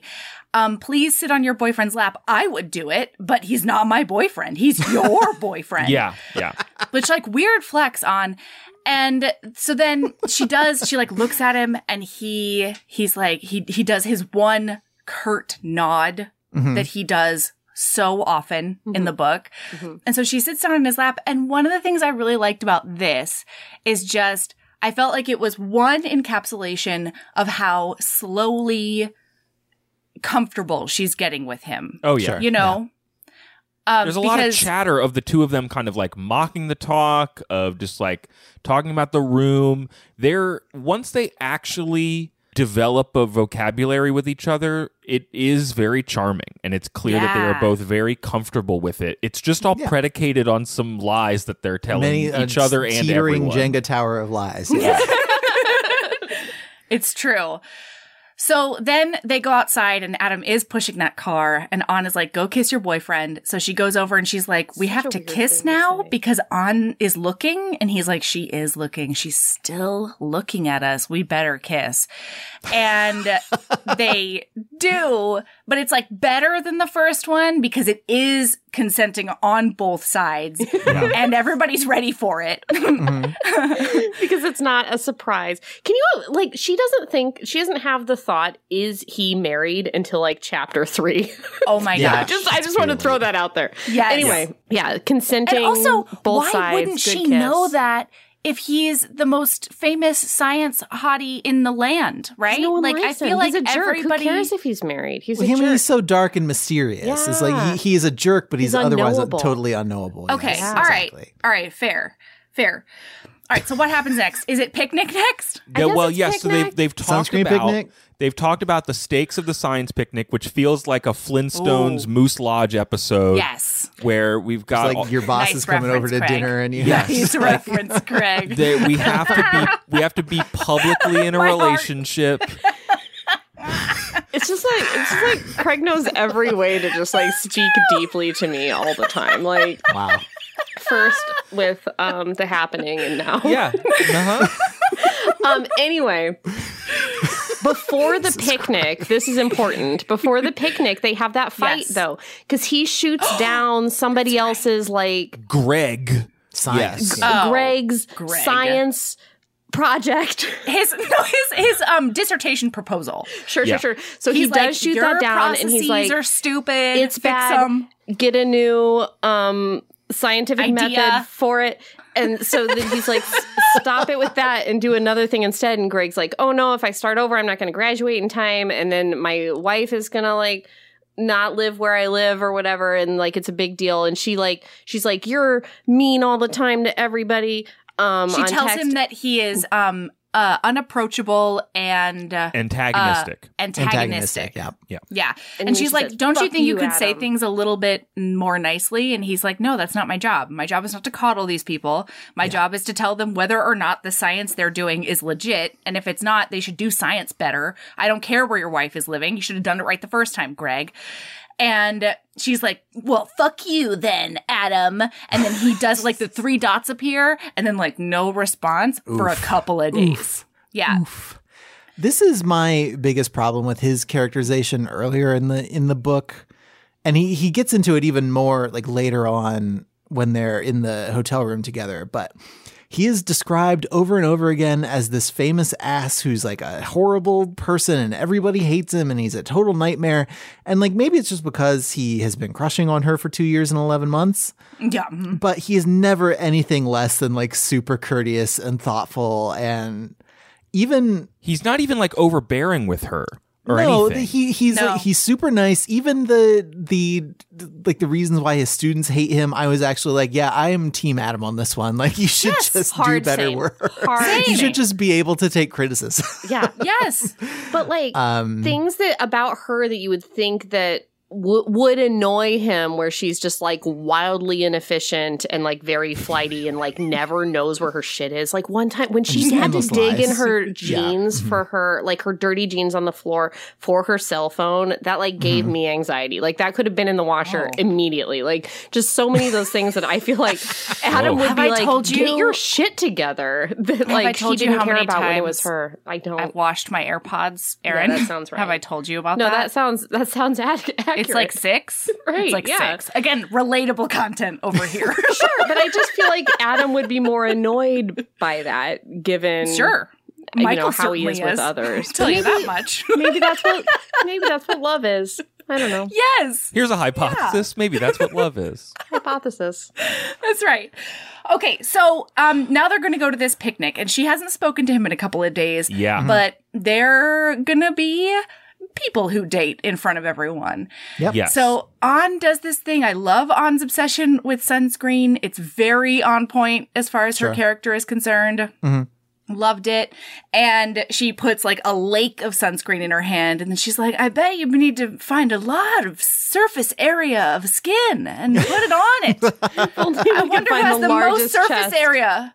The largest, oh palest chest in the history and of time. Adam, stop playing Ultimate Frisbee. Come yeah. over here, big boy. They're all shirtless? It's Top Gun, but Frisbee. Yeah. Like he he had so much anxiety about this picnic. But his buddy Tom Benton's in town, and he's like, oh, time yeah. to rip off my shirt and throw yeah, that time disc. To take off like, shirt. Let's go. Cut loose. Yeah. That's the other thing. Good like, word. It seems like he's hammer he throw, has... my man. Let's go. They say he has so much social anxiety all the time. Like they keep pressing this, like. Yeah. Hard for him to be around people, like exhausts him to be around people sort of stuff. But then like when he does get around people, he seems very at ease. Like, I guess yeah, you because, know, like I, I have a lot of social anxiety, and you know what's not high up on the list of things that I'm going to do in front of a bunch of strangers is taking off your shirt, shirt off. and running yeah, around. Like, no thanks. Is that it? No thanks, everybody. And not only that, I also think this whole sequence says so much more about what on. gets off on. Yes. And it does Agreed. Loving on.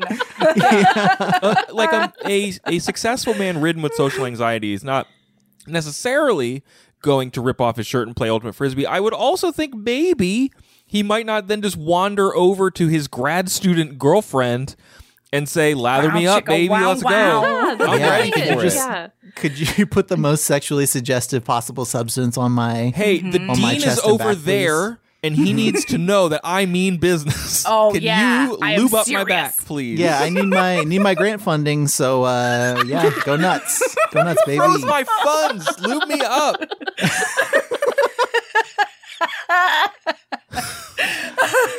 Boy, is okay. this how decisions are made at Stanford? Are people, are boards just sitting around? Like, California's a weird place. I mean, I okay. remember, do you remember the sunscreen incident? Oh, man. Jeez. They okay. would never do it like this at Harvard. No, yeah, no, no wonder everybody's trying to get out and get to Harvard. Like, yes. this, is a, this is a weird yeah. way to have to like get to a situation where nobody's stealing your pipettes. Like, it's true. Okay, so meanwhile, she has had two weeks to get a report together that's like all of for her, Tom, um, yeah. yeah, for Tom to Tom, Tom. to impress him into giving her a bench in his lab in Harvard for a year. So she's been working overtime, and he is making sure that he has, like, all of her experiment protocols and, like, everything she's ever he, done in science in her life. And he moved yeah. the goalpost, too. Like, it was supposed yes. to be, like, Monday, and he's like, how about Saturday? Like, yeah. She's like, mm-hmm. so. Yeah. Because she's a procrastinator. Right. And then, um, don't, does he go on a trip with Tom? They go back to Boston he, for like yeah. a little bit yeah. to do some stuff. I think it's to do grant what, stuff, and we learn. I think it's later, partly like his covert interview yes. process, right? We mm-hmm. learn later Adam's, that that is yeah. the beginning of Adam's covert interview process at Harvard, which our good friend Holden Rodriguez later tells us um, he's Adam never even o- considered before. Yes, Adam has never considered this before, but I bet it's because you might go there. Mm-hmm. Like, yeah. It is. L- yeah. Like, just listener, hey, listener, um, he's had a crush on her for almost three years, and that's yeah. the word. That's the reason. From so far yeah. away. From, from so such so a long-distance crush. Yeah. Just yeah. from yeah. that one time where her eyeballs hurt so bad she couldn't even focus on him. Like, I can't. I don't think she looked pretty that day. Like, she was so red, red-rimmed. Like, shit wasn't but together. She cared so much about science. She cared so much about science because of her mom. Yeah. yeah. Oh, and, and her during... dad, who left her on Jakku, and she needed to I, I come like, up listen. with a cure for being left alone on the desert true. planet. If we listen, could only we, early detect about... when you're gonna get left on Jakku, no one would get left on Jakku. We've talked a lot on the show about the magnetic appeal of an adult orphan, and I think yes. that could be the, the case. Like, could be this, it. This seems to be the, something that happens in romance a lot, where somebody's like an orphan. Oh, I, I, do we don't know, we don't know what that is. Issues? You don't have to meet any in-laws. Fair. You don't. Yeah, like, I think Ooh. that's part of it. Craig. You're just you're just free from their attachments. Mm-hmm. Wow. Yeah, They've vistas got, are opening up in front of me right, right now. Yeah. It's true. I mean, some people really like their in-laws. Like, like some people's in-laws listen to Overdue. So, like, I got no problem with my in-laws, but I can see, like, objectively... I no, my in-laws are great. Have some Put it on the yeah. record. I've got no issues with my in-laws. No, we all we all have fantastic we in-laws. We have great but in-laws. We can understand, like, what if we would have all married a different person? Like, oh, it God. It's horrible. Yeah. yeah. Mm-hmm. But our, all of us have great in-laws. Yes. Yeah.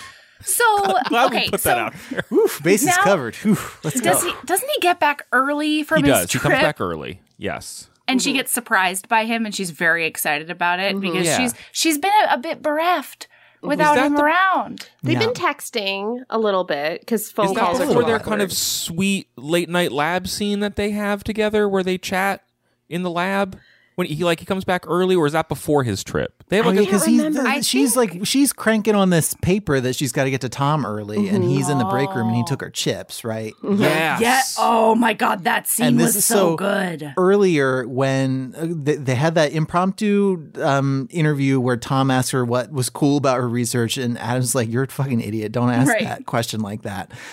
And she doesn't quite get, like, she talks about how it's pancreatic cancer, but she doesn't quite talk about why. And it's obvious that it's related to some, like, tragedy in her past, but she doesn't want to get into it. And it's clear that she is not used to talking about it. Like, will go out of her way not to talk about it. And so she opens up to Adam, like, it was my mom. I lost her when I was a teenager to pancreatic cancer. And that's been, like, my driving force this whole time. And that's yeah. how, that's one way the book signifies that things are getting serious, is like, here's a thing that obviously she doesn't like talking about, that she is talking about with this large hot man. Yeah. And, he, and, it's, and, it's just, and the like way that he listens and yeah. the way mm-hmm. that the way that he receives that and, like, doesn't go overly sympathetic or, yeah. you know, mm-hmm. do the things that a lot of times happens when you talk about a loss like that is also very comforting to her. And he doesn't push her to talk about it either, which right. which mm-hmm. Tom was mm-hmm. doing, which is gross. Yeah. Oh, yeah. Tom, during that, he was like, who died? When did they die? Yeah. yeah. What kind of what kind of hurt is on your soul that your I can exploit later? Your grief is a trope. Tell me about it. Yeah. Like, Tom sucks. No, and that, that's why I, I really like this this scene in particular. And there, there are a couple of others. Like, I mentioned the hotel one where he is, like, describing more in depth, like, his... his his uh, issues with his, like, previous advisor and yeah, how he, yeah. how that influences his, like, teaching and mentoring style. Like, I thought that was very sweet. But, like, these two characters are frequently doing really annoying, improbable stuff. But there are enough little scenes like this that where it sort of pays off, like where the mm-hmm. characterization and the the the setting and, like, their relationship to each other and, like, their difference in age and position, like, really comes together and pays off that mm-hmm. I – That that I think is why the book works. Mm-hmm. Yeah. So yes. yeah, it's it's just it's it's nice. It's, this is a nice scene. I think there's also something at the end of that scene. He comes close to saying something. I don't remember mm-hmm. what it was, and I don't so, remember if it's. I think it, he's about to tell her that he's had a crush on her for years. Is that years. what it is? Yeah. But I then think Jeremy he's about comes to in. drop that she he was bathroom guy. Yeah. Yes. Yes. And luckily, Irish Jeremy things. comes in. both and, things. Yeah. Yeah. Okay. Goddamn Jeremy. And I think part of this interaction of how then she leaves the conversation with Adam to then go with Jeremy adds fuel to the fire later when. Yes. Um, right. Good point. When, like, Great I think leader. that might be like the next scene is she's with yeah. she's with Malcolm, her her other friend at the, the coffee shop. And she.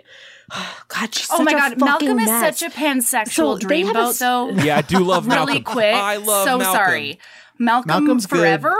Mm-hmm. Uh, Malcolm forever. I did like immediately, immediately clock that the best friends of the two romantic leads were going to get together. Like mm-hmm. this was going to be a full When Harry Met Sally situation. Sure. And it was going to happen and it was going to be great. And then mm-hmm. it didn't, it was. And this is Holden, so. not Tom, because Tom sucks. Holden. Yeah, no, Tom yeah, sucks. No, no. We haven't, we haven't met the other, the They're real best They're both great friend friends, like great supportive Ugh. friends. They're good guys. Yeah. Um, yeah. Okay, so we're having coffee with Malcolm. She has a Wednesday at Schmerv A M um, coffee date with Adam every yes. week to be seen having coffee. That's their ten minutes a week. For some mm-hmm. reason, we're having coffee with Malcolm at the same time. At like nine fifty-five. Yeah. she does, it just doesn't, because she doesn't think about it. She's that. freaking out because she just realized that like she likes him, like, yeah. like, likes him. Mm-hmm. And she's also finally figuring out that she's demisexual. So she's been, she's been sort of confused for a lot of the book. Well, not a lot of the book, but like she talks about a lot of um, the years a lot of her before life this. Before the book, yeah, yeah, yeah. Um, being really confused because she's like, I just don't experience attraction the way that it seems like other people do, and she's realizing that like she has to trust someone and like really respect them and really like like or love them in order to experience any sexual attraction, and she's got the biggest boner for Adam mm-hmm. that like has ever happened. The pipette she- is full. Yeah. yeah, the pie. and he and and she's like, but he would never, not with me. Holden already, oh my God, she had this conversation with Holden where he was like, yeah, he's been talking about this girl, and I'm so glad that now he has a girlfriend because it's been long no, enough Holden that he's been in love with you. Tells her that it's her. He's like, yeah. I'm so glad no, he finally he got with you because and he's been Im- talking about this yeah. girl for so long, but, and she's but like, he and her imposter syndrome and her like deep like. I don't like deep-seated dislike of herself or like yeah. distrust of herself makes her think, oh, well, it can't possibly be me. Well, no, but it's also because, because yeah. he phrases it in a way that's like he would only ever date this girl yes. that he's been in love with for three years. And she's like, well, that's not me because he's only fake dating me. Oh, no. And we met two years and eleven months ago, which is much different than three years. Yeah. But he was probably watching her sleep before that, before yeah, before oh, the bathroom. Completely. Yeah, he was definitely using climbing the, into her window. Force. Yeah, yeah. yeah. yeah. Mm-hmm. So she's telling Malcolm, she's like, "What would I even tell him anyway? Like, I can't talk to him about this. What would that I just say? I like, like him. I that every like time him. he's around, I'm horny for him. I don't. It was yeah. it was better. I want to hop on his said. D. Is no, that what you what want me to say to him? Yeah, that's what the book was. Yeah." And then she's like, oh my gosh, he's here for the standing weekly appointment that I have what? with him at this time. My God. Like, she just she just never and has he has shit overheard together. Enough of it, but not that it was about him. So mm-hmm. what does she do, Andrew? What's the, what does she do? She, she's like, well, if you have somebody who you secretly love and it's not me, then I have somebody who I secretly love and it's not you. It's totally so not you. I wasn't talking there. about you at all. I'm going to lie. It's definitely a guy named Jeremy. She doesn't say that, though. He assumes that it's Jeremy. No, he he assumes that it's Jeremy. There, there's yeah, there's some there's some faults on, on both sides I, of this divide. But yeah, he she decides to pull the old switcheroo. One thing that I loved is that she says, oh, it's not about you. I wasn't saying that. And he was like, yeah, I know. Like, he was very he, – yeah, he hates himself, same. too, for no right. reason. Yeah. So then – so – but the thing the thing that's nuts about him thinking that it's Jeremy is like – Jeremy Why is the original. Why are we fake dating then? Yeah, so Jeremy was the yeah, original the guy the that we were fake dating place. to show that it wasn't. She wasn't into him. Now she yeah. is into him. So maybe we, now we stop. But now we're just fake dating for grant funding. Aren't yeah. scientists I, supposed to be good at maths? Because like that equation is fucked. It doesn't up add up. It's as soon true. as Jeremy's on the other side, mm-hmm. you know.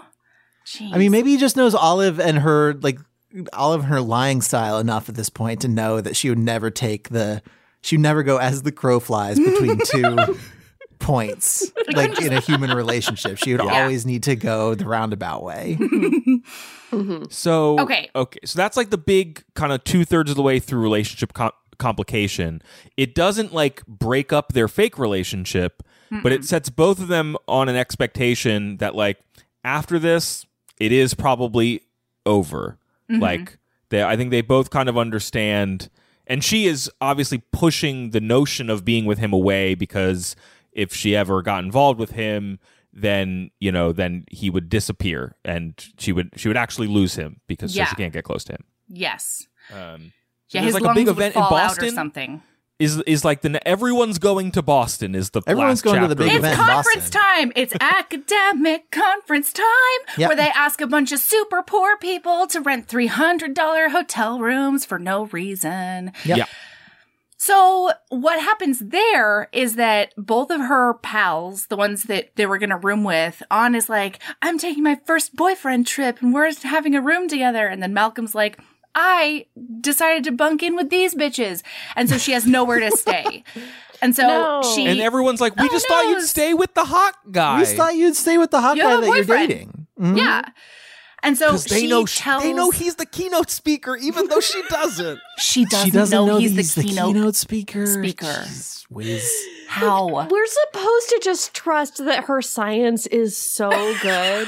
Yeah. With, like, her science is nothing. So good because she isn't able to do any kind of analytical problem solving in yes. any other relationship. Or like no focus. She never notices anything. Like, you know this was yeah. on the front of the program. She even says, I'm sure it was huge on the front of the program and I just didn't notice. Like, it was probably on banners in the fucking lobby. Yeah, listen, we're just supposed to been, really hard trust that she's good at science. If it had been in between a couple of those little glass slides under a microscope, she would have noticed it because her science is so good. That's all she thinks it's about true. Is science. Yeah, because yeah. she's but, been invited to to speak on a panel mm-hmm. about her research. She was supposed. She doesn't to know who was on the panel with her.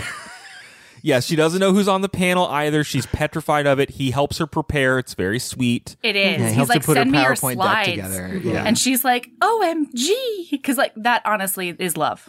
Yeah. I mean, that's that's very erotic. Is yeah. Like, tr- and trying to make sure that he has like the right fonts and like the version of PowerPoint that yeah. he needs to open the file. Like it's it's very intimate. Yeah. But her backgrounds were lime green. Yeah. They were on the slides that she was going I mean, to present to other scientists. Maybe mm-hmm. it was just supposed to be like an intentional homage to the early internet that didn't it didn't Nickelodeon aesthetic to a GeoCities oh. like yeah okay. like it was just like this is my Angel Fire presentation about pancreatic cancer. My live it's journal under construction. About pancreatic cancer. Yeah, it has a little under construction GIF guy on. Except he's got like a microscope or something. Yes. This rules. Oh my gosh. Um, but she, so she's kind of terrified of that, but she's going to stay with him in his hotel room. They have yeah. He offers to beds, let her stay, or whatever. And he's yes. like, th- she's like, no, I can't possibly do that because there will only be one. There bed. Will only be one bed. Mm-hmm. And he's mm-hmm. like, what? No, I, I got a double bed. I got the confirmation email. I can forward it to you. And he's, she's like, no. When this happens, it's always only one bed. Which it's it's kind of fun that she's always commenting on the the romantic comedy tropes. You know, like, oh my. My gosh, we're fake dating. It's just like a romance, you know, like, oh, we're doing yeah. all the tropey things. There will only be one bed. It will be all these happenstances. But it's like she's never watched the end of one of these movies. Totally. You know? Well, she's like, all a- of these things are happening to bring us together, but we I couldn't think that possibly. Might be right, though, because I think early on when she's like, oh, I'm best friends with Anh. We always eat junk food and fall asleep watching movies. Maybe oh she God, never, never finishes the, the movie. Oh, my God, Craig, you're right. She's never seen anybody get that. She just thinks wow. she's never and seen that the ending hero is kiss. Like, you're not good enough for me. Goodbye forever. And she's yeah. like, man, those yeah. movies are so sad. Famously, yeah, she never how... sees Matthew McConaughey get on that motorcycle and go no. across the bridge, you know, Richard to get Gere that yellow-dressed lady. Richard Gere probably just keeps paying her to show up. It probably yes. never changes. Yeah. It's probably yeah. the same. I mean, the whole and time. Everybody remembers the end of You Got Mail where Tom Hanks and Meg Ryan are just like, okay, bye. Bye. The funny thing about melodies with Matthew McConaughey on the motorcycle is that that mm-hmm. could have been The Wedding Planner or How to Lose a Guy in ten Days. Yeah. That's why I threw the yellow dress in there. Oh, sorry, you know sorry. What I'm talking I didn't, about I didn't now. Hear that sure. part. Sorry. Yeah, he was also carrying his Lumfern. I'm sure about it. I recall. So now, so now they she agrees, and because yeah. he says, um, "I'm only going to be there for one night anyway. We'll only have like one overlapped night, yep. and uh, you know, we'll be barely any wonderful. Time to have sex at all." Yeah, yeah no. Nah. Mirror hours. Which we, which we won't. No, no, never. Because we agreed. Mm-hmm. Yeah. So she goes and he like walks in early. She's like, he would never come to the hotel room that his name is on and he has a key to. And he he does get there just in time to see her in her uh, flatteringly shrunken little black dress. Who yeah. doesn't try on their outfit before they go to the thing? Right. Oh, my God. Yeah. Anyway, he's into it. Yeah. Hard into it. He can't yeah. go to her talk because... Surprise, he's the keynote speaker. He's the keynote speaker. Who knew? Who and could then, possibly have known? Yeah. And then she gets to her uh, her panel, and Tom Benton is like, fancy seeing you here. Oh, so cool. We have a panel together. And she's like, really? Oh, my God. What, what a weird. Wait, but the talk and the panel are different things, right? The no, keynote present- no, it's, speak it's like, is different. I- No, I've it's like the, a- key, the the keynote speech is the reason why Adam can't come to her presentation, right? And that Tom and Olive are on the panel together is why he is at her presentation. So I and I've been to I've been to right. panels like this through um like medical school stuff that I've worked with, where yeah. like it's like four or five people, they each do their like little mini TED Talk thing, and then they sit back down, oh. and then and they're they usually do like thematically- a moderated. Yeah, I understand that. Okay, okay. So she yeah. had her talk, and then immediately following is the panel where it's like the Q and A. Yes, yeah, okay, yeah. They cool. all get a turn it, to be it. Like, "This is the science I'm doing. Now ask us questions." Yeah. Understood. So it goes really well, and then afterwards, everybody's like, "Wow, Olive, you've done such a good job saving pancreases all over the world," and she's like, "Wow, I really did. I barely stammered over words that I know backwards and forwards. It's totally cool."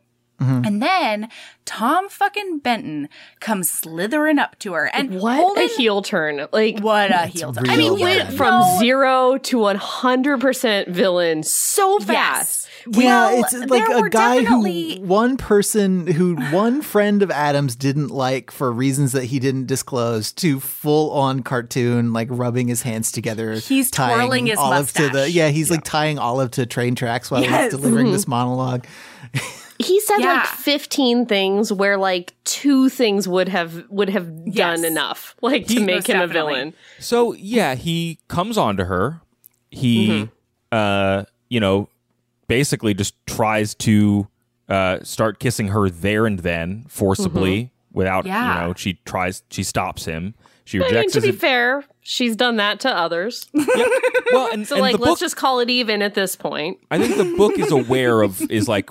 Is aware that it's doing that, I think. You know, I right. think. Oh, yeah. Because yeah, there's definitely. Also the author's note at the end where she talks a little bit more about Title nine stuff. So I think she's like purposefully mm-hmm, doing mm-hmm, that. Mm-hmm. Um, yeah. Agreed. Yeah. He he is then like, well, what? You were totally sleeping your way to the top. That's the only, why did you think I was going to give you this thing?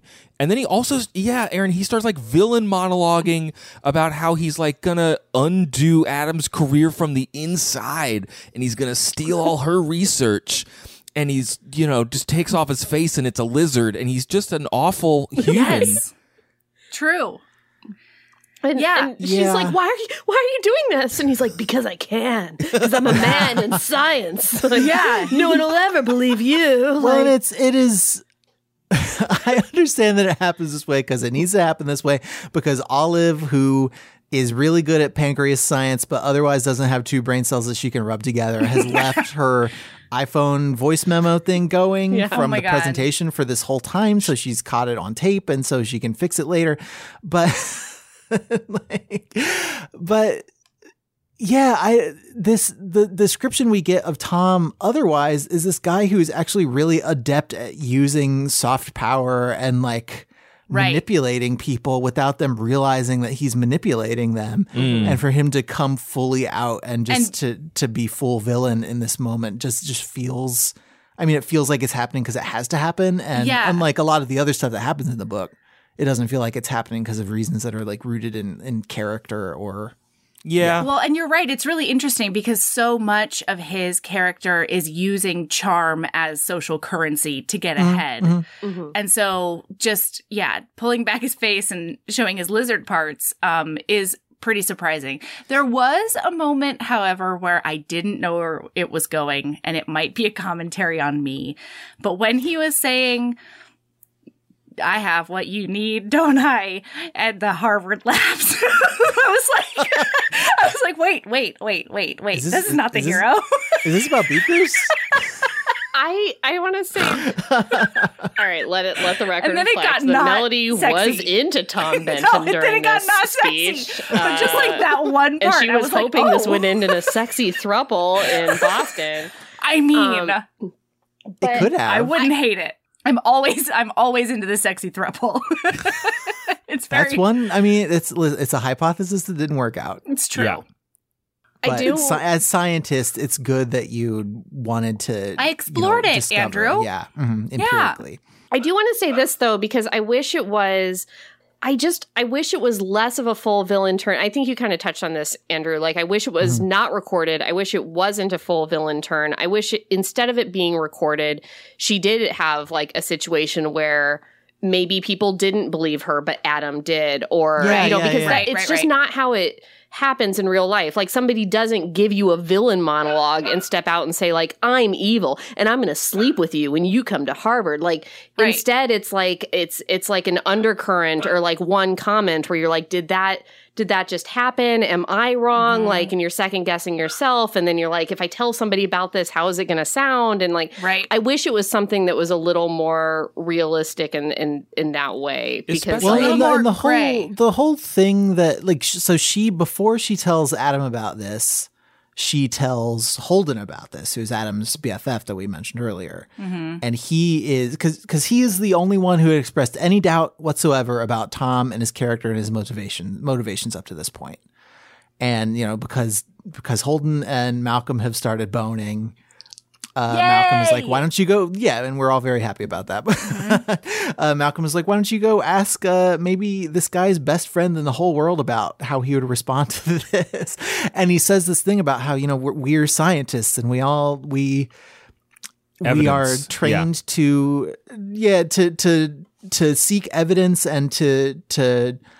Uh, change the way that we think based on what the evidence is, whether that agrees with what our hypothesis as is, whether we whether it's what we want or not. Mm-hmm. And yeah, I think even that point that the book is like explicitly making would be better made if if she didn't if she wasn't literally like Phoenix Wright like presenting evidence like, here's the tape recording mm-hmm. of this guy right, right. saying exactly the thing in exactly the terms that would be admissible in a court. I also like what you said earlier, Andrew, because like yeah he is this soft power guy that n- our two main characters are incapable of being like they they right, can't function right. in the world that way. They're guileless. Yeah, yeah. and yes. and so What I what I like about this being part of his supervillain power set is that like the book is not it's not saying that if they had those skills they would be better served actually, um, but right. I think you're right that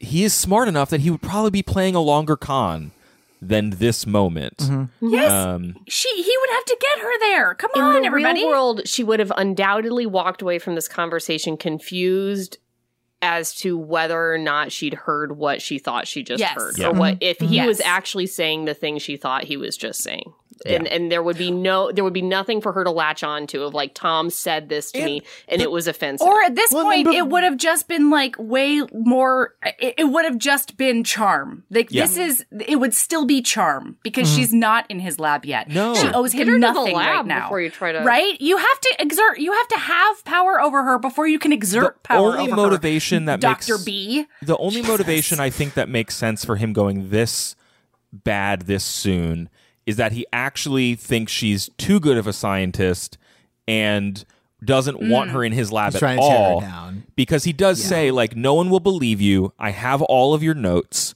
I'm just going to do your work. And yeah, so and I'm going to take it as mine. If he invites her, or if he honors the agreement, do sex. Yeah. Um, but if he honors the agreement and then makes the play later, then there's like a whole, like, she came out to Boston. She's recorded as being part of his lab. Mm. Like, I think at this point, I don't know. I, I don't think, think that the book is really making this argument. I'm just trying to figure out a way that no, I don't. Hazelwood I don't think he's it, intentionally yeah. trying to blow it up. I think maybe he's overplaying his hand yeah, because he yeah. thinks the because all the because of all the stuff that you said is true. Like yeah. he, he thinks that even and, and and you know, to support his hypothesis, like she is leaning in the direction of like not reporting him, not doing anything yeah. until she realizes that she literally has a voice recording of yeah. him right. saying all this stuff. Because right. in between mm-hmm. her going to Holden or talking to anybody about this, yeah, yeah, she yeah. like is very clearly shaken, and then she just goes back to the hotel room, and then she has She's a wonderful night with Adam. Yeah. They go on a date so and eat he sushi. He comes back to the hotel. A lot of conveyor belt sushi before yes. this this very oh, lengthy sex uh, scene, which I was like, don't, I mean... A lot of conveyor belt sushi in the digestive I feel like there would be gastro- gastrointestinal issues yeah. that would get in the way of this night. Nomming on stuff that she's like, mm, who knows what kind of fish this is? Room yeah. temperature. I know this is out of character for me, but we do need to back up before we get to the sex. Right. And that is that when he walks in, the way that he handles this is is. really incredible for her. So she's crying and he's like, what happened? Who did this to you? And she says, basically she tells him that um, people in general were saying that she's a bad scientist and that she's mediocre and that she's derivative. And the only reason she got on the panel was because she was his girlfriend and like all the things Tom said to her. And he... is like, he just pokes holes in all of those things and really builds her back up. And then he tells her, I don't know if this is before or after. It's probably after. Doesn't matter. He tells her about his advisor and like yeah. really gets yes. into the nitty gritty mm-hmm. of it.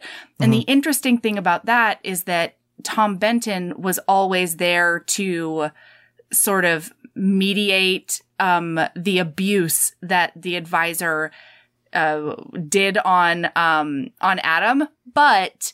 we find out later from Holden that it was four things that, like, he would have no idea about Adam doing unless he had a spy on the inside. Yeah. Mm-hmm.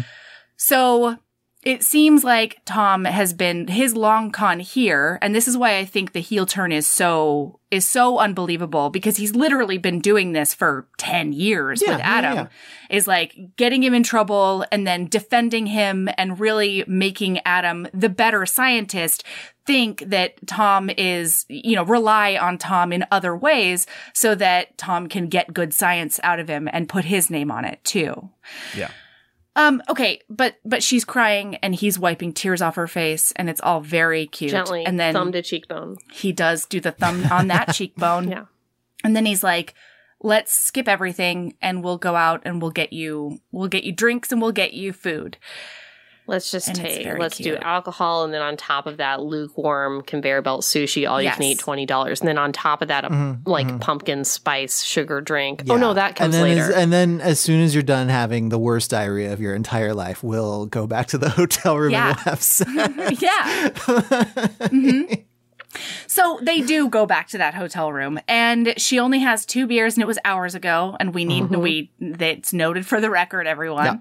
Yep, yep, yep. Um, because after he sort of spills his guts to her, she's like, "Wow, it's time to kiss." Mm-hmm. So she, she did forget her. Pa- there's two beds, oh. but she for, but there is zero pajamas. Um, yes. So she has to wear his shirt, which is so, so big on what? her. Oh my god! Because he's such a big man. He is. That that's actually yes. That is why, Andrew. Good job. Yeah, yeah. yeah. And oh, and she's also just, wearing these unicorn confused. knee socks. That, no, like, she's wearing knee socks. Whoa, okay. Whoa. Why can't she just like get her shit together for like one one moment in time, like. Okay, so she does sidle on up to him and and she kisses him and he's like, wow, this is a bad idea. And in her inner monologue, she's thinking, yep, he's totally right. But out loud, she keeps saying, why?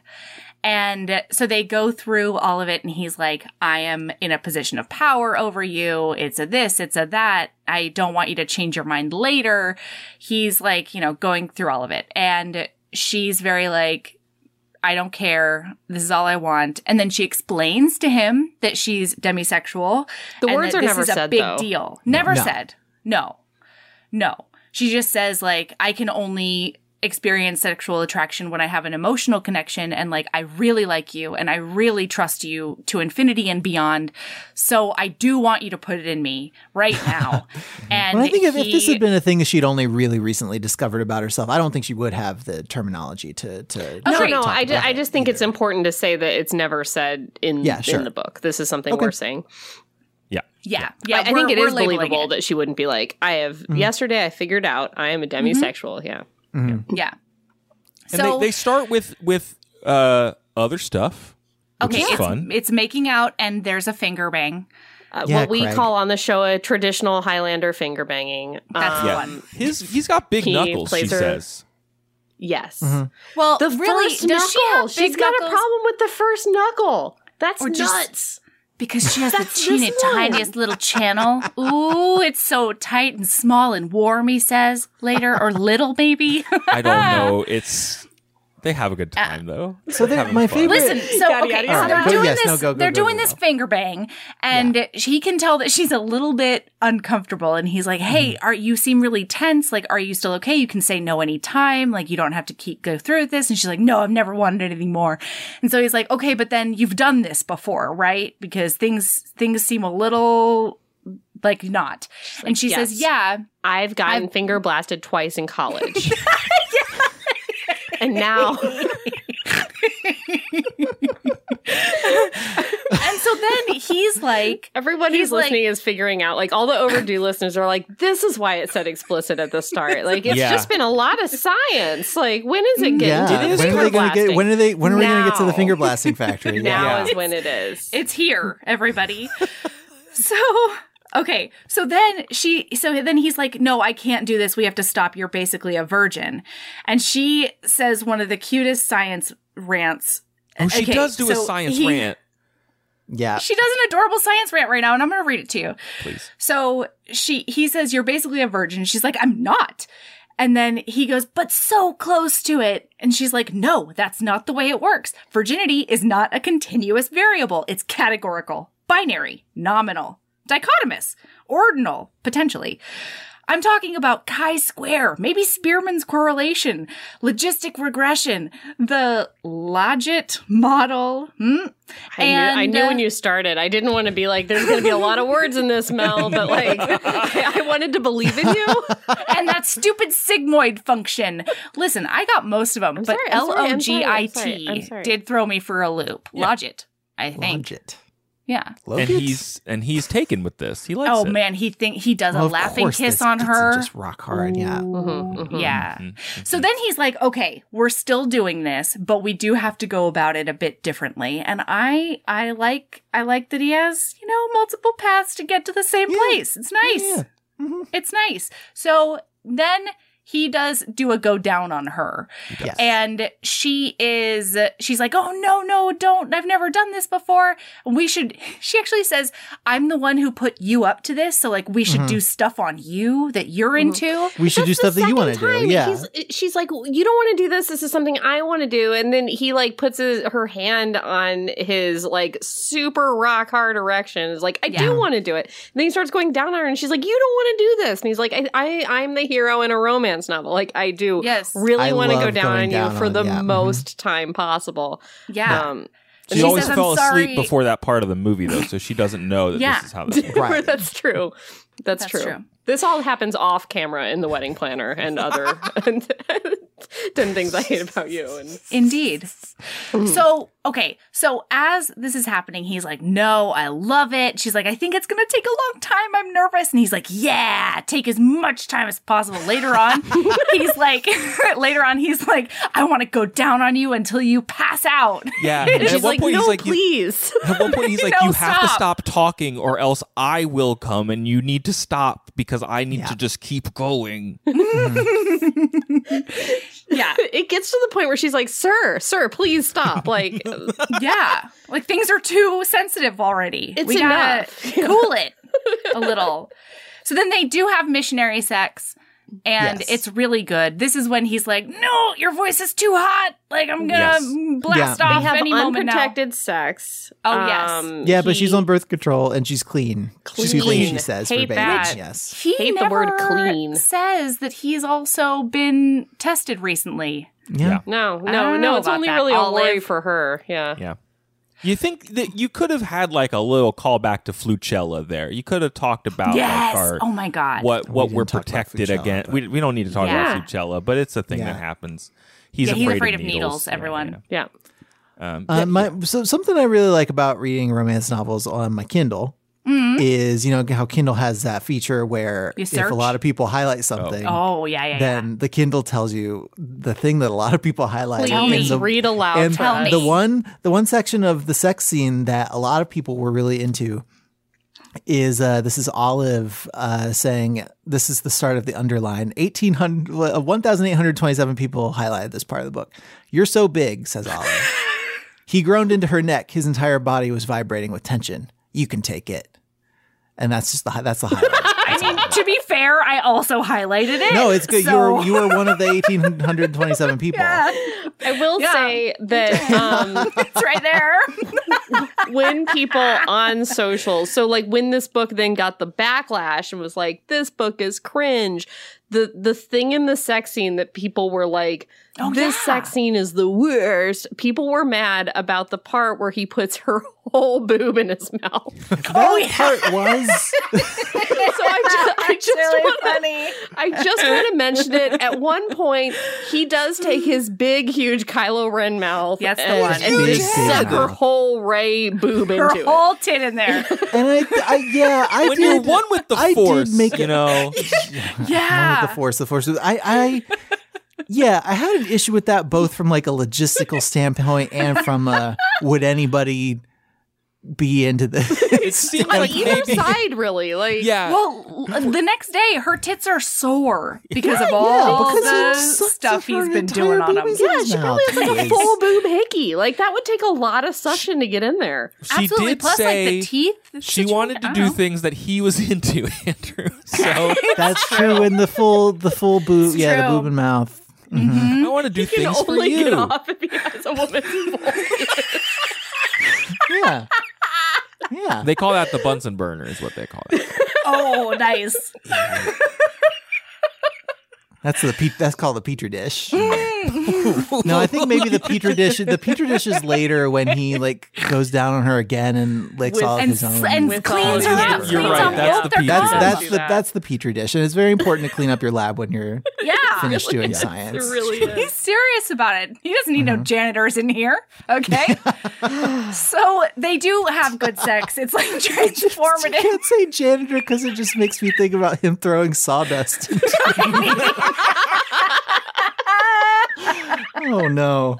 All right. Look, it's stuff he's into. Yeah, Andrew. She's a wunderkind. This is so funny.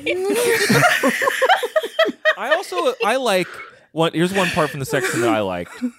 It's oh, right yeah. after the part, the highlight we just, just one read. Part. No, just yeah. I, I like this part because um. So they and it start, wasn't Titmouth. It was not Titmouth. Um, they start okay. having sex, and uh, then Adam pulled out, pushed back in, and they annihilated the no sex rule.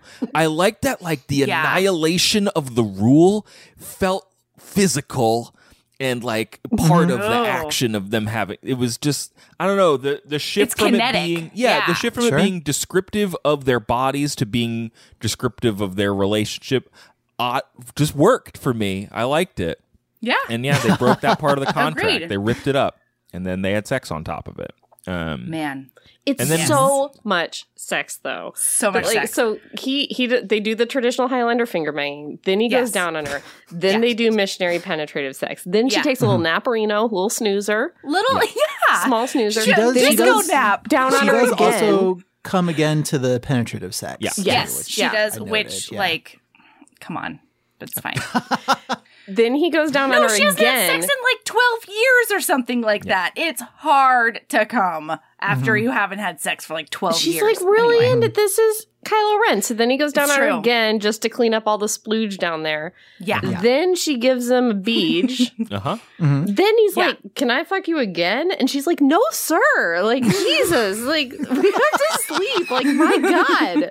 Which I, when he said the set, when he was like, can I fuck you again? I was like, okay. Like, we, come on. And I'm really glad that that was also her reaction to that. I'm yeah. sure there are a lot of books where, where they would, she would be like, yeah, all right, let's keep, let's well, just no, keep going. Well, no, that's the reason but- that she goes down on him because oh, right, she's like, right, right. you did go down on me and I had a big old orgasm. I would like to do the same for you. And he's like, yes. no, no, Olive, you don't have to. Oh, no. Does it even fit in your tiny mouth? I don't know. And it does. It's fine. Yeah, it does. And she's like, I've yeah. never done this before. Has anyone yeah, ever me. done it to you? And he's like, yes, because I'm a thirty-four-year-old yeah. man. I've had a blowjob before. Just yeah. imagine that you're trying to fit somebody's whole titty in your mouth. Yes. And it's kind of like that. I'm here. yeah.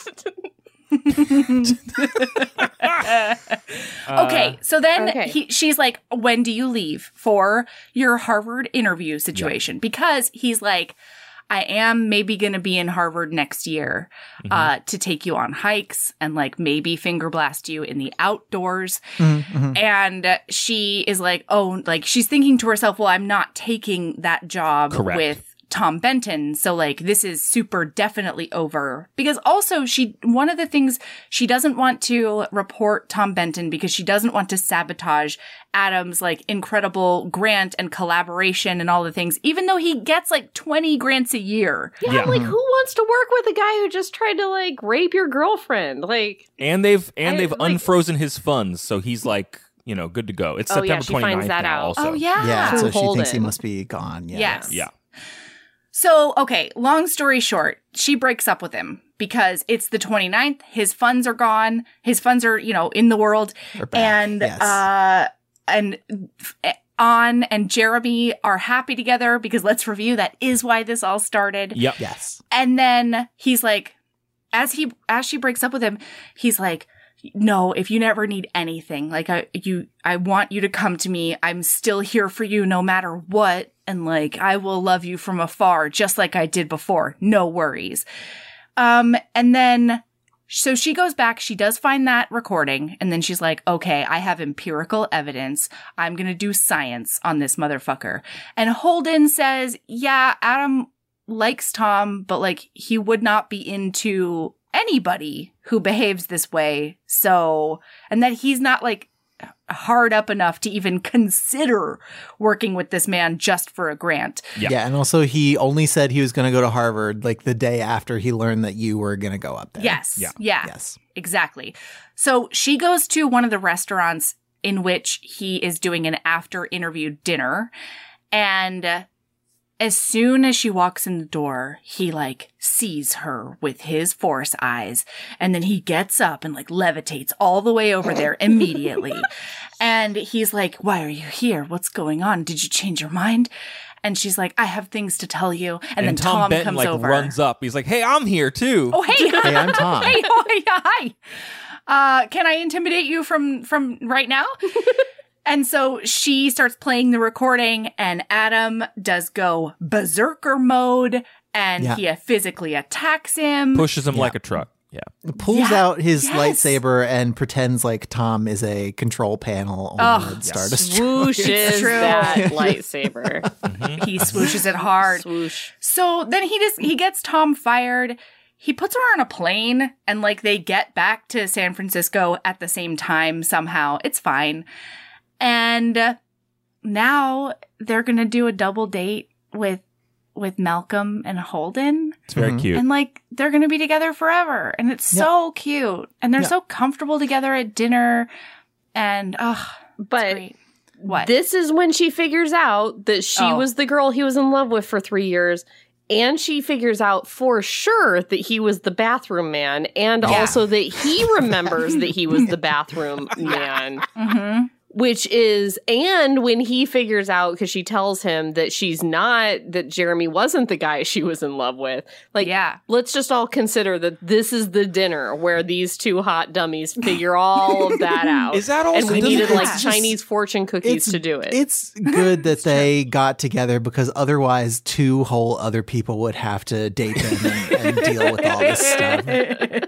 They really are made for each other in this way. Truly. Don't they go True. back to the bathroom? Uh, in the epilogue? That's the epilogue. Erin, did you read the epilogue? Of course hard not. No. I don't okay. read epilogues. I didn't think yeah. it was a bathroom. I thought it was the like hard by the, the water fountain where they the, kissed the, the first time. Yeah. Oh, okay. Yeah, they sure. go to the hallway. It's like one year, and she's like, it's it's ten more seconds until the time when I did assault you that first oh, time. That's right. And yeah, and so they like, so then they start talking about like, oh yeah, we we did this and we did that, and it's like so cute, and we're still here at Stanford because she also got a closer lab job. Berkeley. It's all great. Everything's Berkeley, coming yes. up. These hot dummies. Mm-hmm. And and like, the, I think the the closing line is something like, it's similar to the end of the prologue where it's like she has a good reason to do science and to like stick it out in science, and he's part of he's the reason now too. Ooh. I think that's what it means. It's something like that. I don't remember what the exact wording is, but she's got I, a, I made like an affirmative noise like I knew, but I've already said I didn't read it. We don't read them? Yeah, I did say that. But it sounded right. Yeah, it sounds like something the book would do. Like, yeah, I, I, it, I remember it sounds reading like the right and, way to end it, yeah. I remember reading it being like, oh, that's why the prologue ended that way. Like it felt like a like Star Wars, it rhymed with itself. Um, yeah, and the very the, the the very last line is "May I kiss you, Doctor Carlsen?" So at least she fixed that. Yeah, yeah, she is asking for consent this time. Yeah, well, that's nice. I, We've all learned. I know, big growth in this book. I'll tell well, you, science, baby. It's just science, Wasn't baby. Wasn't it fun? And there were there were a lot of times that we sort of skipped over where. Like there was, there was really good romantic tension and banter, yeah. and like I don't know, yeah, yeah they had a lot of little cute interactions between them. They have a lot yeah, of good it was banter. Pretty, it true. was pretty evocative in that way. Um, I think it's it, listen, it does get overshadowed by when she like cakes him in sunscreen in front of all of her friends in and colleagues, of his bosses. But there are a bunch of quieter moments also that are. Yeah. That make the relationship work. Something just, for everyone. Ju- justify the sunscreen stuff. I just feel like someone in the advisory board might just say, like, just might put an extra eye on her to be like, she's one of our leading young grad students, but she's very comfortable lubing up her professor boyfriend at a picnic. We should maybe, mm-hmm. maybe, maybe that's not give the him slam- his grant money back. Yeah. Release yeah. the funds. It's so funny to me. uh. No, Listen, nobody needs to open an investigation into anything or anybody. The only no. investigation that needs to happen is why is this man not being given the full use of his grant money? Yeah. He earned it. Okay. Yeah. And also now Holden and Malcolm are in a professor-student relationship. But it's okay because nobody is each other's yes. advisors, so but it's all again, fine. Different departments. Yeah, it's all fine. In different petri dishes. It's all you know? Technically only up and up. Yep. Yeah, yeah, yeah. yeah. Thanks for this recommendation, friends. This, this was fun. fun. No, this is a fun book. Yeah. Anytime. I did enjoy these two stupid idiots. So now we've done a historical, managed to find each other. Yes, historical paranormal, historical. And we've done a contemporary. So mm-hmm. we'll have to do. We'll just keep hitting you with time. with other subgenres. Yeah. Craig, we're gonna have to figure out what book we're gonna make. Them read. Yeah. I think it needs to be oh, no, like a like a literature book. As far from like no, no not smooches like, at all. um, I'm not going to say none smooches. I'm going to tell you right now. I am anti. I will not. I will strike against Lady Chatterley's lover. Sure, it's not going to happen. Fine. That's fine. That's fine. No, yeah. I think we can find something that is. I feel like something in a, a something else in a fantasy context would be fun. I feel like really fun, context, yeah. Maybe. Yeah, I feel uh, like we, yeah, you guys just did it. As I Lay Dying, which I loathe more than almost any book in the history of time. So like I you almost can't also, do worse than yeah, that for news, me. If, oh. News you can use. I also did not care that much for As I Lay Dying. God, I hate As I Lay Dying. I feel like there's there's something in our kind of Y A fantasy vein that might be a good. Kind of like yeah. exploration of genre stuff totally. That we could do together would be really fun. Yeah, okay. we'll, we'll think on it. into it. All right. Bye. Bye. Thanks, guys.